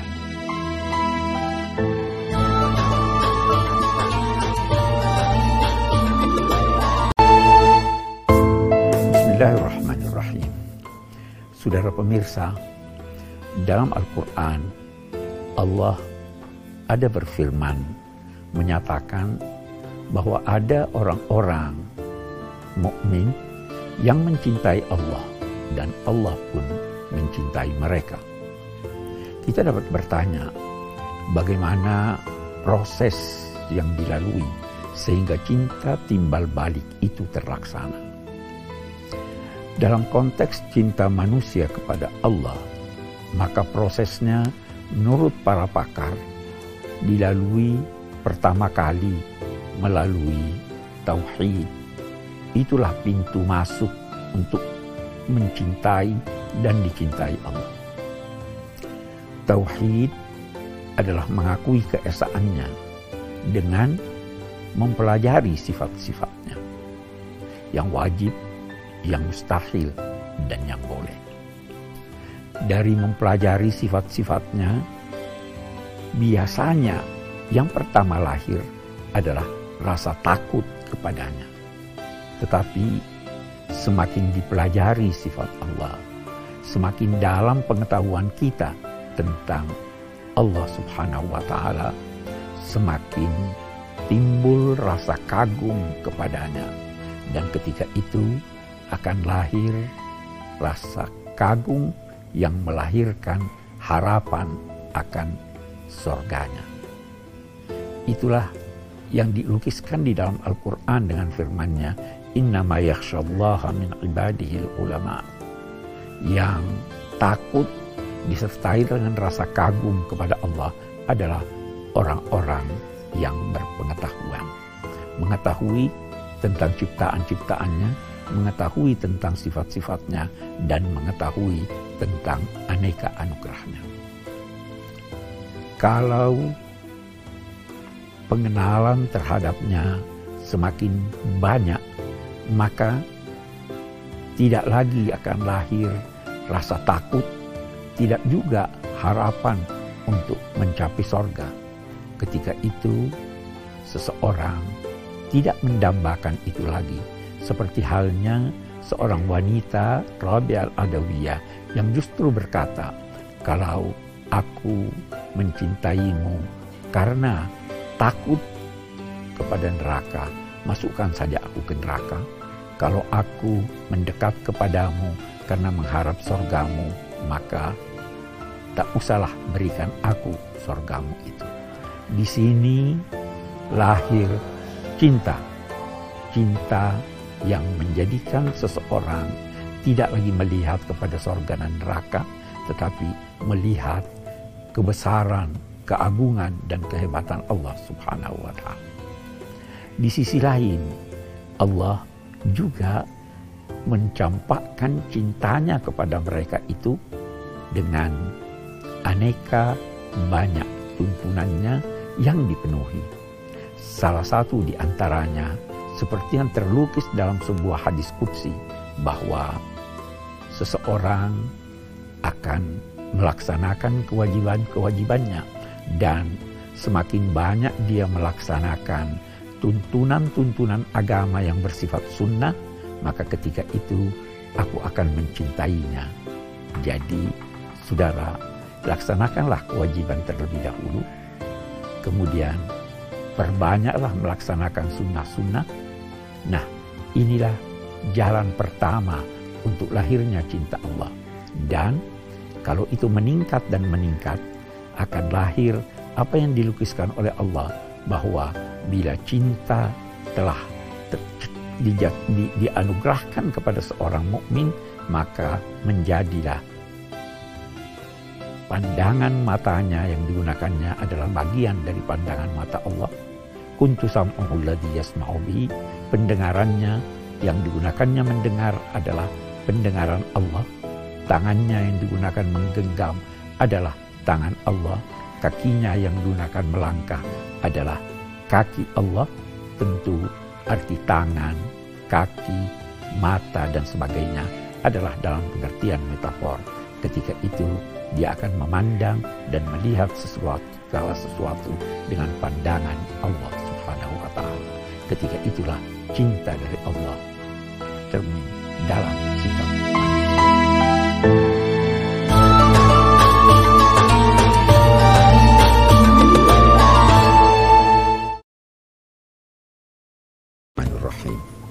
Saudara pemirsa, kita akan berbicara tentang cinta Rasul Sallallahu Alaihi Wasallam.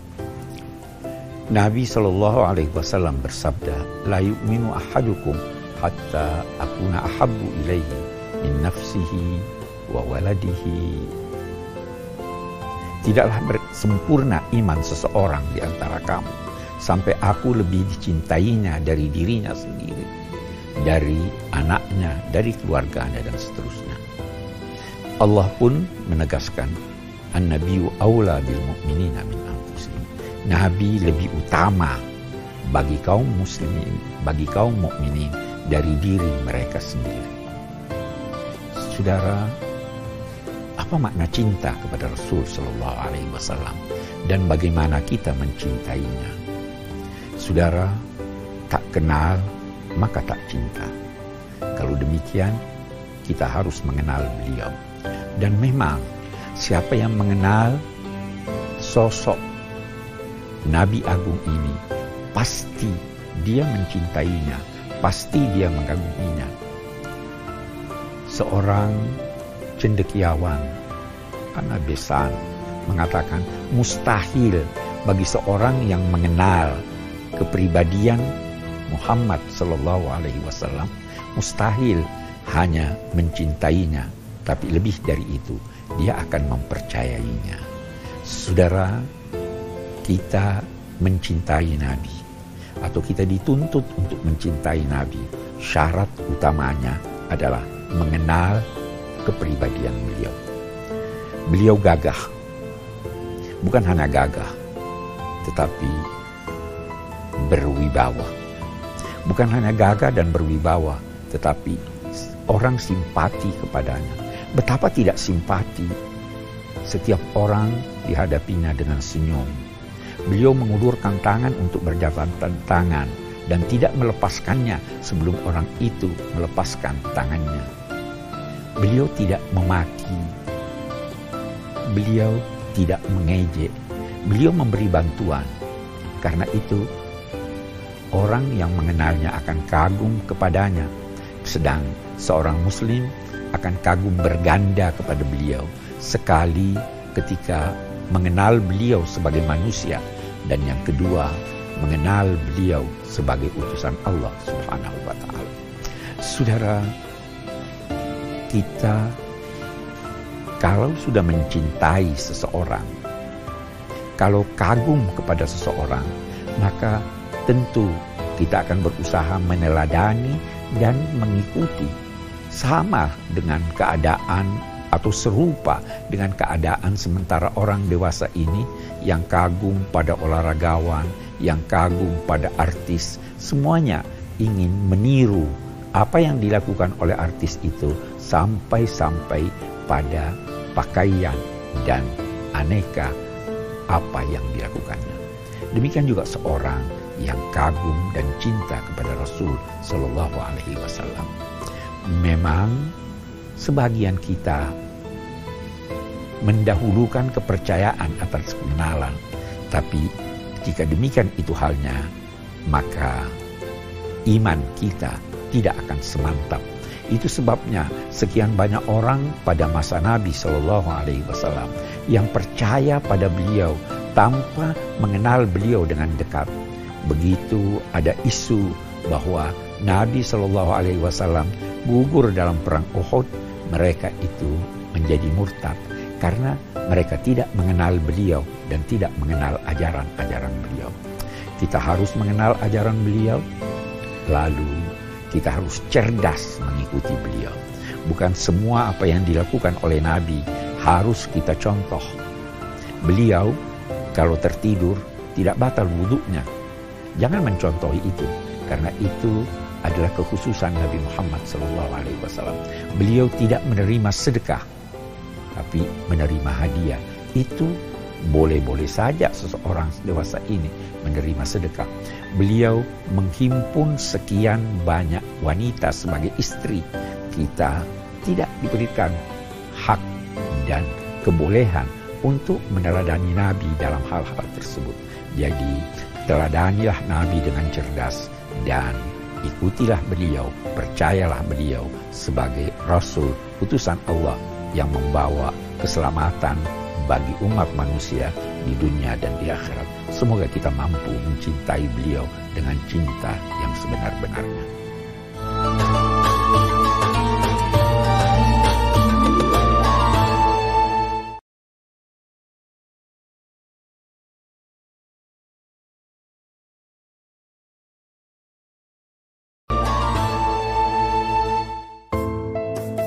Bismillahirrahmanirrahim. Saudara, salah satu objek cinta yang ditetapkan oleh agama dan yang merupakan naluri manusia adalah mencintai anak. Perhatikanlah, bacalah ayat-ayat Al-Quran, bagaimana Nabi Zakaria yang tua bangka dan istrinya yang mandul masih saja bermohon kepada Tuhan Beliau bermohon dengan suara sayup-sayup sampai. Agaknya karena malu menyampaikan keinginannya untuk memperoleh keturunan setelah usianya lanjut.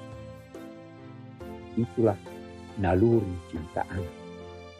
Nabi Muhammad Shallallahu Alaihi Wasallam ketika putra beliau Ibrahim meninggal mencucurkan air mata Sahabat-sahabat beliau yang melihat keadaan itu terheran-heran, seakan-akan mereka menduga bahwa Nabi tidak memiliki rasa cinta pada anak. Mereka bertanya, Nabi menjawab, ini adalah rahmat, ini adalah cinta. Kita semua bersedih dengan kepergian Ibrahim, tapi kita tidak ucap kecuali apa yang diridhai. Saudara, Allah menganugerahi cinta kepada anak dan mendambakan anak agar berlanjut keturunan. Tapi dalam saat yang sama, Allah menugaskan orang tua untuk mendidik anak-anaknya, untuk mengukuhkan akidahnya, untuk melengkapinya dengan pengetahuan yang berguna untuk masa depannya. Satu hal yang sering menjadi perbincangan dewasa ini adalah soal memukul anak. Memang ada hadis yang menyatakan perintahkanlah anak salat pada usia tujuh tahun dan pukullah dia apabila enggan salat pada usia sepuluh tahun. Hadis ini diperselisihkan kesahihannya oleh sementara ulama. Betapapun, kata mereka, Nabi tidak pernah memukul. Anas bin Malik, seorang anak yang melayani Rasulullah sejak kecil dan selama 10 tahun berkata, tidak sekalipun Rasul memukulku, tidak sekalipun beliau menegurku langsung apabila aku melakukan sesuatu yang tidak beliau setujui. Anas bin Malik berkata, aku selalu mendapat rahmat kasih sayang dan cinta Rasul Shallallahu Alaihi Wasallam. Jika demikian, apakah memukul anak itu direstui oleh agama? Di sini kita menemukan perbedaan pendapat ulama. Ada yang melarangnya. Kata mereka, anak bukan monyet yang dididik untuk melakukan sesuatu dengan cambuk tapi yang membolehkannya pun menetapkan syarat-syarat tertentu untuk memukul anak seandainya dia tidak sholat, itu pun tidak sholat yang merupakan rukun agama. Bukan semua kesalahan. Kata mereka, yang pertama syaratnya adalah apabila pelanggarannya telah berulang. Yang kedua, tidak boleh memukulnya dalam keadaan marah. Jangankan menetapkan sanksi, menetapkan hukuman yang ada sanksinya pun tidak boleh dilakukan dalam keadaan marah, apalagi memukul. Yang ketiga, kata mereka, dipukul setelah berulang, tetapi memukulnya tidak boleh dengan mengayunkan tangan. Tidak boleh dilanjutkan apabila anak itu telah mengucapkan nama Allah. Sehingga sungguh amat berat syarat-syarat yang ditetapkan untuk memukul anak dan pada akhirnya kita berkata bahwa mari kita mendidik anak-anak kita dengan cinta dan tanpa memukul. Semoga anak-anak kita menjadi anak-anak yang soleh.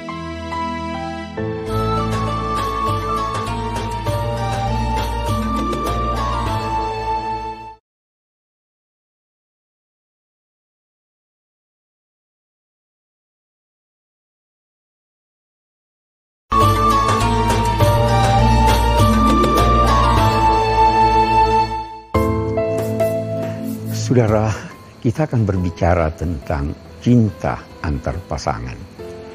Yang pertama yang harus kita garis bawahi bahwa para pakar berbeda pendapat tentang apa yang dinamai cinta. Cinta tidak dapat definisikan, kata mereka. Semua penjelasan tentang cinta bukanlah cinta.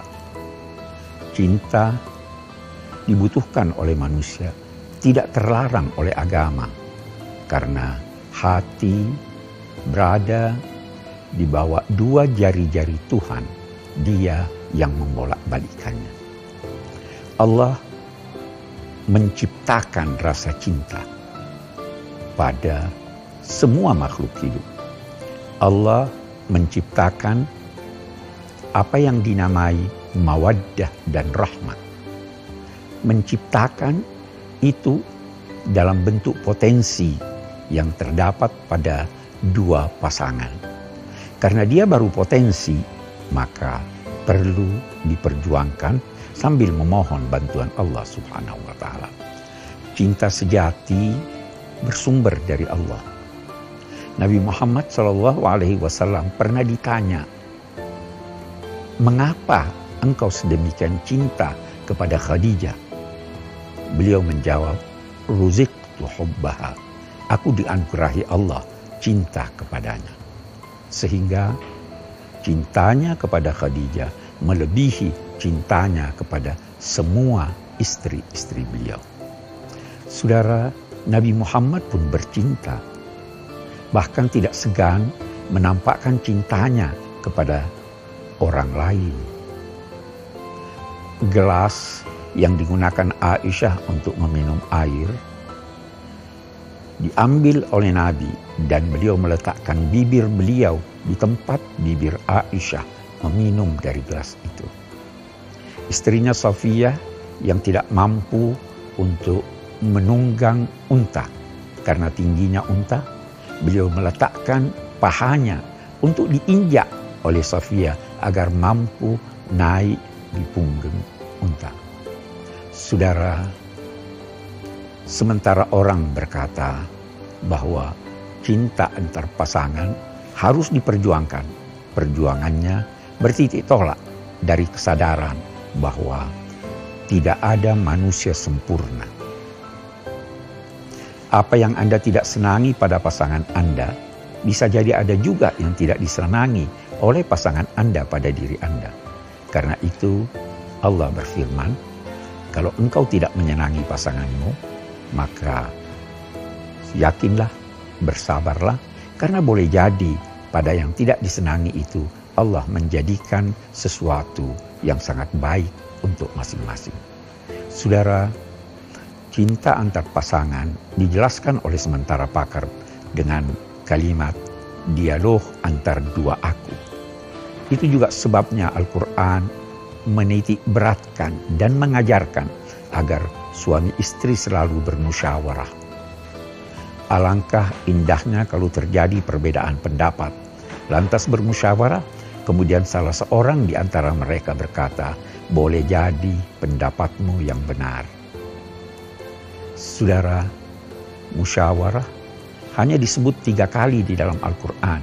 Salah satu di antaranya adalah dalam konteks kehidupan rumah tangga. Karena itu, karena cinta harus diperjuangkan, maka keliru yang berkata bahwa aku jatuh cinta.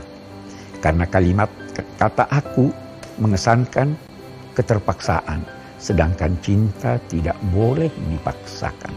Cinta harus diperjuangkan, cinta harus diperjuangkan dengan upaya memahami pasangan sekaligus memohon kepada Allah Subhanahu wa taala agar dijalin cinta itu dalam diri pasangan-pasangan.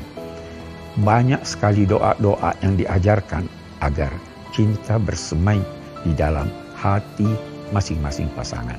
Sungguh kata Nabi Shallallahu Alaihi Wasallam, dua orang yang mengalami atau bergelora jiwanya dengan cinta, maka memang seharusnya mereka itu bersanding, seharusnya mereka itu hidup bersama dalam kehidupan rumah tangga yang aman, penuh dengan sakinah dan mawaddah.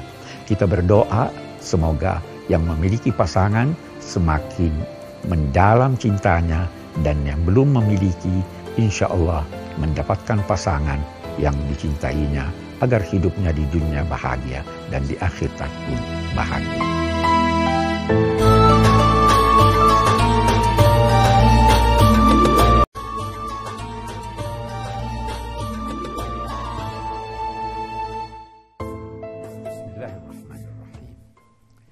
Saudara pemirsa, kalau kita merujuk pada Al-Quran, kita akan menemukan dua kata yang sama yang dikemukakan dalam konteks persaudaraan. Ada yang menyatakan ikhwanukum fiddin, saudara-saudara kamu seagama. Ada lagi yang tidak disebutkan seagama, sekedar saudara-saudara kamu, ikhwanukum. Dari sini, Sayyidina Ali karamallahu wajhahu pernah bersabda, bahkan menulis surat kepada gubernurnya di Mesir, menyatakan, manusia yang engkau temui hanya satu dari dua orang. Yang pertama, saudara kamu seagama dan saudara kamu sekemanusiaan. Saudara sekemanusiaan tidak harus seagama dengan kita. Bahkan para nabi yang pernah diutus Allah ke kaum-kaum yang terdahulu dinamai saudara kaum itu padahal kaumnya tidak mempercayai sang nabi, bahkan memusuhi sang nabi. Karena itu, kita tidak boleh mempertentangkan antara persaudaraan seagama dan persaudaraan sekemanusiaan. Sayang, ada orang yang mempertentangkannya, padahal agama tidak melarang sama sekali untuk membantu mengucapkan bela sungkawa bahkan mengucapkan ucapan-ucapan selamat kepada siapa pun yang berbeda agama dengan kita.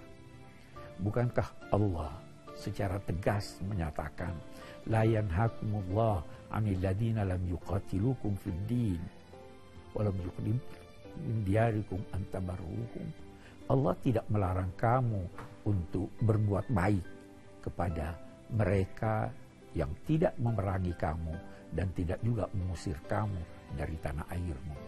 Jika demikian, jika demikian, persaudaraan harus diwujudkan walaupun tidak dengan orang-orang yang seagama dengan kita karena mereka juga adalah manusia seperti kita.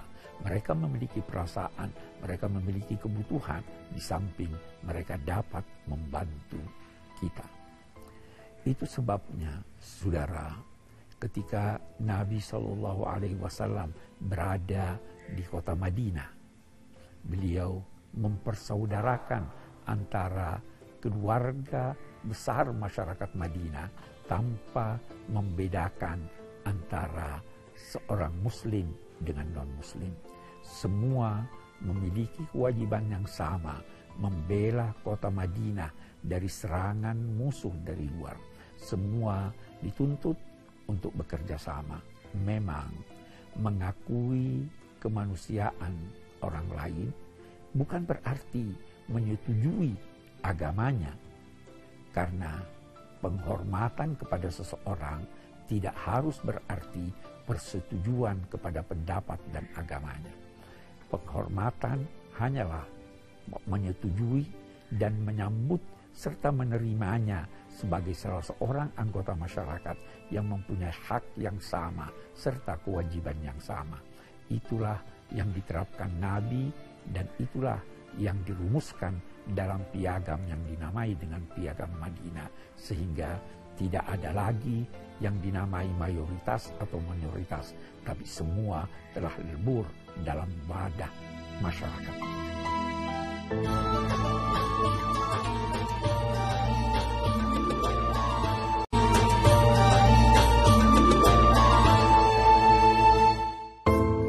Bismillahirrahmanirrahim. Saudara pemirsa, semua objek. Salah satu di antaranya adalah mencintai dan mengasihi binatang. Sekian banyak ayat dan hadis yang berbicara tentang hal ini. Salah satu yang dapat ditonjolkan sebagai prinsip adalah firman Allah, "Wa ma min dabbatin fil ardi wala ta'irin yatiru bi janahihi illa umamun amsalukum." Tidak ada satu binatang yang melata di permukaan bumi ini. Tidak juga seekor burung yang terbang di udara, kecuali umat-umat seperti kamu juga. Mereka, binatang-binatang itu, seperti kita. Antara lain, mereka hidup, mereka berperasaan, mereka dapat tersinggung, mereka sedih, mereka sakit bila dipukul, mereka bergembira. Memang mereka tidak terlihat menangis, kecuali unta, kata sementara pakar. Mereka juga tidak terlihat tertawa, kecuali monyet, tetapi mereka berperasaan. Karena itu, jangan menyinggung perasaannya, jangan menyakiti badannya. Seekor anjing berjalan bersama serombongan masyarakat yang dipimpin oleh seorang ulama Tiba-tiba yang di sekeliling ulama itu menghardik anjing tersebut, mengusirnya menjauh dari perjalanan mereka. Sang ulama menegur mereka, anjing ini mempunyai hak juga untuk berjalan di jalan ini. Jangan menghardiknya, jangan mengusirnya. Saudara, karena itu, sekian banyak tuntunan. Berilah mereka kandang yang nyaman. Berilah mereka makanan yang disenangi dan yang mencukupinya. Jangan jadikan punggungnya bagaikan kursi. Jangan sekali-kali tidak memberinya makan. Seorang perempuan masuk ke neraka karena mengurung seekor anjing atau mengurung seekor kucing tidak dilepaskannya untuk mencari sendiri makanannya, tidak juga memberinya makan di tempat kurungannya. Sebaliknya, seorang yang bergelimang dosa diampuni Allah dosanya karena memberi minum seekor anjing. Itulah binatang. Saudara, jangan bertanya kalau memang demikian, mengapa Tuhan mengizinkan kita menyembelih binatang? Bukankah penyembelihannya itu adalah sesuatu yang menyakitkannya? Pertanyaannya wajar, tetapi mari kita berpikir sejenak. Yang pertama, setiap makhluk yang diciptakan Allah ada tujuan penciptaannya kita manusia diperintahkan untuk mengantar makhluk-makhluk itu menuju tujuan penciptaannya. Salah satu tujuan penciptaan binatang-binatang yang diperbolehkan Allah untuk disembelih adalah agar dimakan.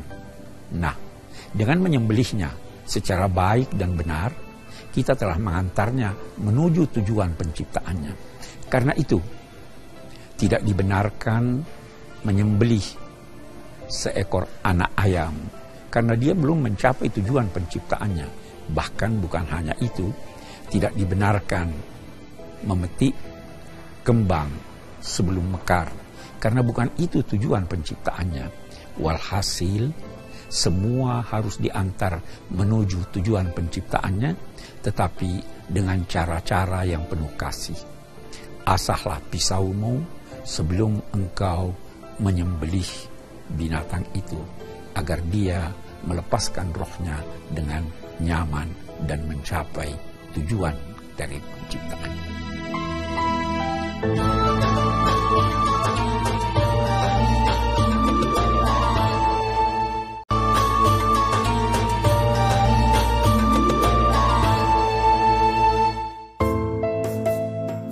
Bismillahirrahmanirrahim.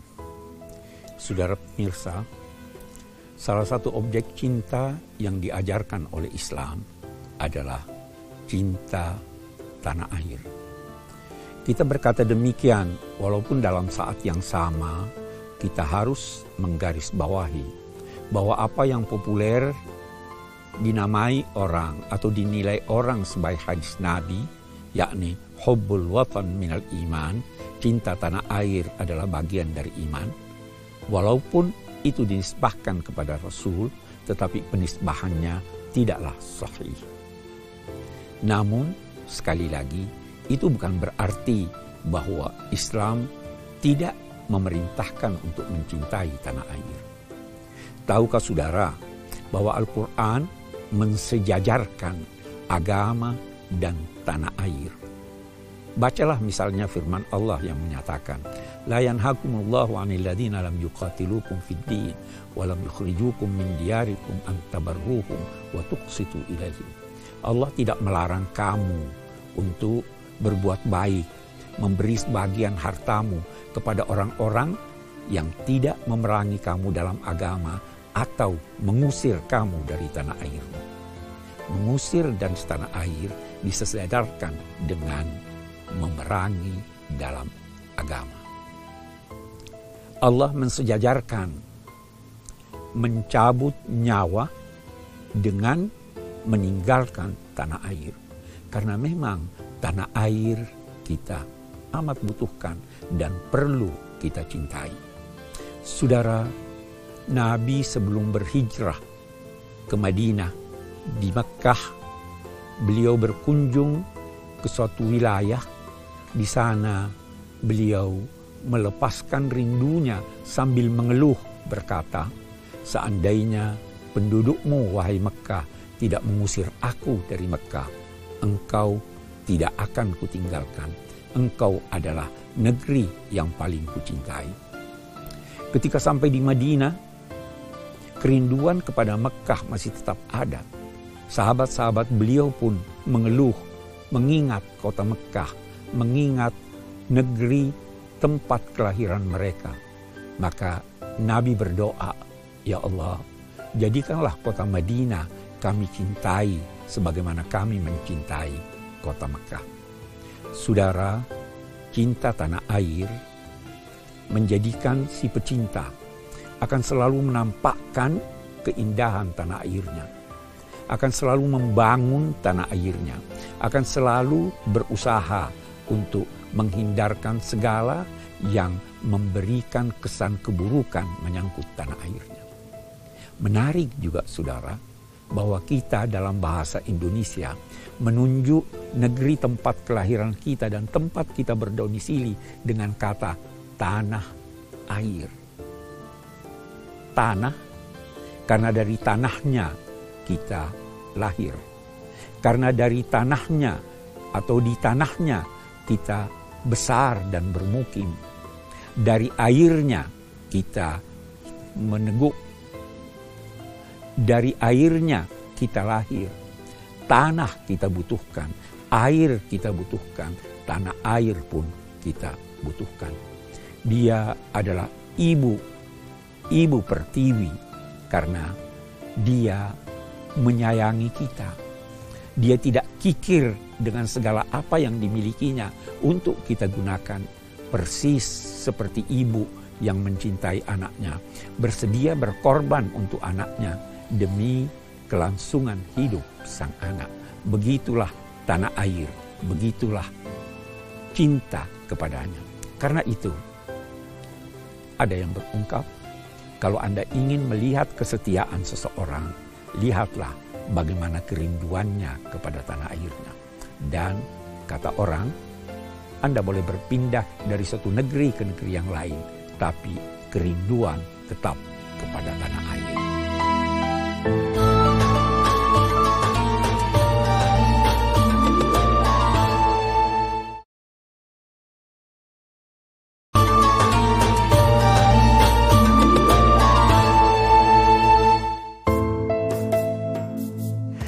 Bismillahirrahmanirrahim. Saudara pemirsa, populer penisbahan wasatiyah, moderasi kepada ajaran Islam. Allah Subhanahu wa taala menyatakan, "Wa kadzalika ja'alnakum ummatan wasatan." Demikianlah kami menjadikan kamu ummatan wasatan. Umat yang menampilkan wasatiyah moderasi dalam ajaran dan sikap-sikap yang diajarkannya. Mengapa demikian? Ditakunu syuhada'a ala nas. Agar kamu menjadi saksi-saksi kebenaran manusia. Sekaligus menjadi sosok-sosok yang disaksikan oleh manusia. Yang menjadi patron bagi umat manusia. Sedang kamu semua menjadikan Rasul sebagai patron kami. Saudara, bertebaran ayat-ayat Al-Quran yang mengajarkan atau yang berbicara tentang wasatiyah dan moderasi itu. La taj'al yadaka maglulatan ila unuqik wa la tabsutha kullal bas. Jangan jadikan tanganmu terbelenggu ke lehermu. Jangan juga mengulurkannya sedemikian rupa. Yakni jangan kikir, tapi jangan juga boros memang sesuatu yang dinilai baik itu adalah yang berada di antara dua ekstrim. Keberanian baik, dia berada di antara kecerobohan dan sifat penakut. Saudara, kesucian baik, dia berada pada sikap yang tidak sewenang-wenang melakukan pelanggaran, tapi dalam saat yang sama tidak juga terbelenggu sehingga menjadi seseorang yang menekan nafsunya sehingga tidak menyalurkannya dalam penyaluran yang benar. Wasatiyah adalah suatu sikap yang menuntut dari pelakunya paling tidak dua hal. Yang pertama, pengetahuan saudara tidak bisa mengetahui siapa yang berada di tengah kalau saudara tidak melihat siapa yang berada di kiri dan kanannya. Kalau Anda tidak mengetahui bahwa mereka berjumlah lima orang, maka Anda tidak tahu siapa yang di tengah. Tapi kalau Anda mengetahui bahwa mereka berlima, maka Anda bisa berkata, yang ketiga itulah yang di tengah. Kita sering kali mengklaim kebenaran hanya pada pihak kita dan menyalahkan orang lain karena kita kosong, kita luput dari pengetahuan. Padahal bisa jadi apa yang dianut orang lain itu juga benar dan juga berada dalam posisi yang tengah. Yang kedua, syarat minimal yang kedua untuk mewujudkan wasatiyah itu adalah menahan emosi. Menahan emosi bukan saja dalam menetapkan siapa yang benar dan siapa yang salah, tetapi juga agar tidak melampaui batas, agar tidak bersifat ekstrim. Ayat di surat Hud yang memerintahkan Nabi untuk istiqamah. Fastaqim kama umir.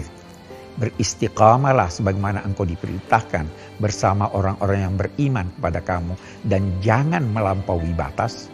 Perintah beristiqamah di situ difahami oleh banyak ulama sebagai perintah untuk menegakkan wasatiyah. Saudara perhatikan, ayat itu melanjutkan dengan larangan jangan melampaui batas. Seringkali karena ingin terlalu perfect, ingin terlalu baik, ingin eh, mencapai kesempurnaan yang melebihi apa yang dikehendaki Allah, seseorang lantas melampaui batas. Karena itu Nabi pernah berpesan, jangan melampaui batas. Walau dalam kebaikan berwudu lebih dari empat berwudu lebih dari tiga kali terlarang walau Anda berwudu di air yang mengalir.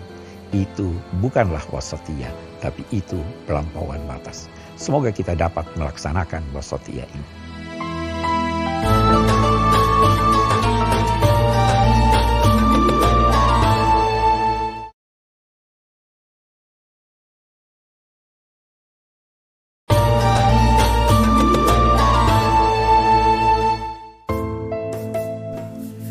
Bismillahirrahmanirrahim. Saudara pemirsa, semua manusia mendambakan kedamaian. Sejak dini, ketika Allah Subhanahu wa Ta'ala memerintahkan Adam dan pasangannya untuk turun ke bumi, diingatkannya bahwa ikutilah tuntunan agamaku bila tuntunan itu datang kepadamu, niscaya engkau tidak akan merasa sedih, tidak juga merasa takut. Kesedihan menghilangkan rasa damai, rasa takut lebih-lebih lagi. Karena itu, semua agama mengajarkan kedamaian. Semua agama mendambakan agar manusia seluruhnya hidup dalam perdamaian. Islam dari namanya saja kita telah mengetahui bahwa Islam sangat mendambakan kedamaian. Ucapan salam, sapaan adalah sapaan Assalamualaikum. Kedamaian semoga mantap dan terus-menerus Anda rasakan. Bahkan Nabi menganjurkan sebarluaskan assalam, ufsus salam bainakum. Bahkan lebih dari itu, ucapkanlah salam kepada orang yang engkau kenal dan tidak kenal. Saudara, bagaimana mewujudkan kedamaian itu? Kedamaian dapat kita wujudkan melalui dan pertama kali dari diri kita sendiri. Karena siapa yang tidak memiliki sesuatu, dia tidak dapat memberi sesuatu. Saudara, kalau Anda tidak damai dengan diri Anda, maka tidak mungkin Anda dapat memberikan kedamaian kepada orang lain. Nah, bagaimana kita mewujudkan kedamaian itu pada diri kita. Banyak cara yang dianjurkan, antara lain hindari pemaksaan kehendak. Kalau Anda memaksakan kehendak Anda, kalau Anda ingin merasa berkuasa atas orang lain, Anda telah masuk dalam pintu untuk menciptakan sesuatu yang bertentangan dengan kedamaian. Yang kedua, perluas wawasan Anda. Karena bisa jadi perbedaan antara seseorang dengan orang lain sebenarnya esensinya sama, hanya redaksinya berbeda. Atau boleh jadi apa yang diucapkannya dan yang diambil dari sikapnya juga benar sebagaimana Anda benar. Jika demikian, kalau dua-dua benar, mengapa kita harus bertengkar? Yang ketiga, tanamkan optimisme dalam jiwa Anda. Karena kalaupun Anda berbeda dengan orang lain, maka dengan optimisme paling tidak anda akan berkata suatu ketika dia akan sependapat dengan saya. Saudara, itu sebabnya kedamaian dapat wujud kalau kita bermula dengan diri kita, memberikan rasa damai ke dalam diri kita. Saudara, seorang yang tidak puas dengan apa yang diupayakannya tidak akan merasa damai dengan dirinya sendiri. Karena itu, puaslah, bersyukurlah kepada Allah menyangkut yang sedikit, niscaya Allah akan melimpahkan kepada Anda apa yang lebih banyak lagi. Saudara, mereka yang tidak damai dalam hidupnya di dunia tidak mungkin akan masuk dalam negeri yang penuh kedamaian. Negeri yang penuh kedamaian itu adalah di akhirat nanti. Itu sebabnya agama Nabi Shallallahu Alaihi Wasallam menganjurkan kita untuk banyak-banyak berdoa. Allahumma antas salam wa minkas salam wa ilaika ya'udus salam. Ya Allah, engkaulah yang maha damai. Darimu bersumber kedamaian. Kepadamu kembali kedamaian.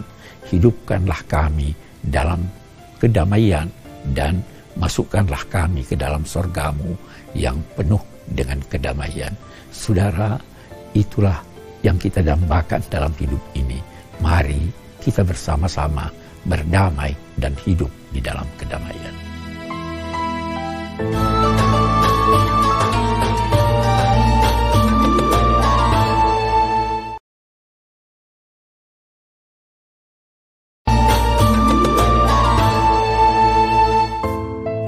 Saudara, mari beridul fitri. Mari kembali kepada kesucian, kembali kepada keberagamaan yang benar meraih kesucian dengan menghiasi diri dengan ilmu yang mengantar kepada kebenaran, dengan kebaikan yang menghasilkan budi, dan dengan keindahan yang menghasilkan seni, sehingga tertancap kedamaian dalam hati sanubari kita. Damai dengan diri, dengan keluarga, dengan masyarakat bangsa dan manusia. Allahumma antas salam, wa minkas salam, wa ilaika ya'udus salam, wa ahlina rabbana bis salam. Rabbuna Zul Jalali wa Ikram. Engkau maha damai ya Allah. Darimu bersumber kedamaian dan kepadamu kembali kedamaian. Hidupkanlah kami dalam keadaan damai dan masukkanlah kami dalam surgamu yang penuh kedamaian.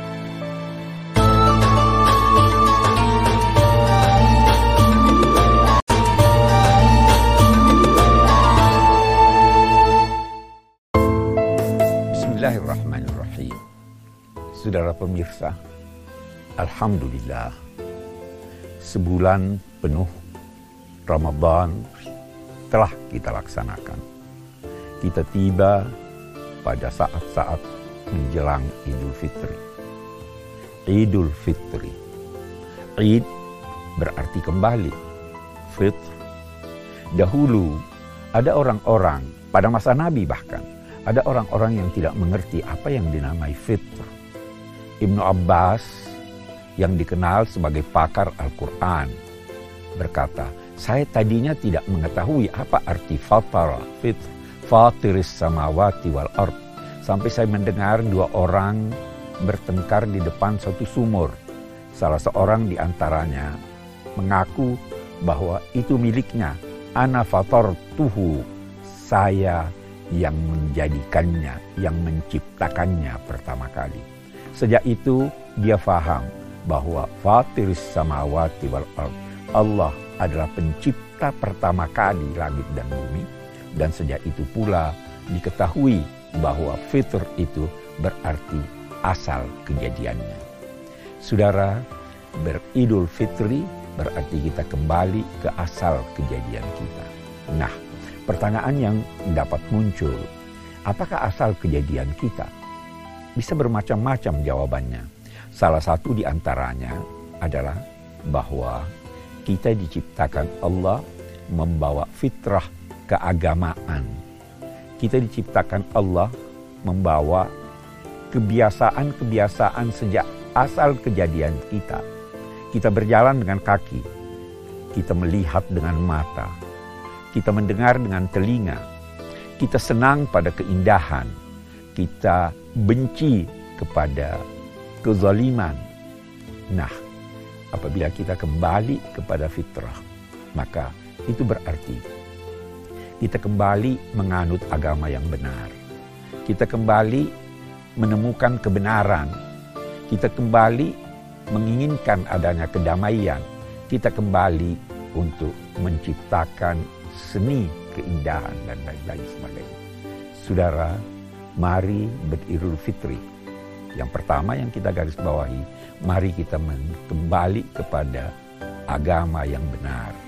Agama yang benar, kata Nabi Shallallahu Alaihi Wasallam, ad-dinun nasiha, agama yang benar adalah ketulusan.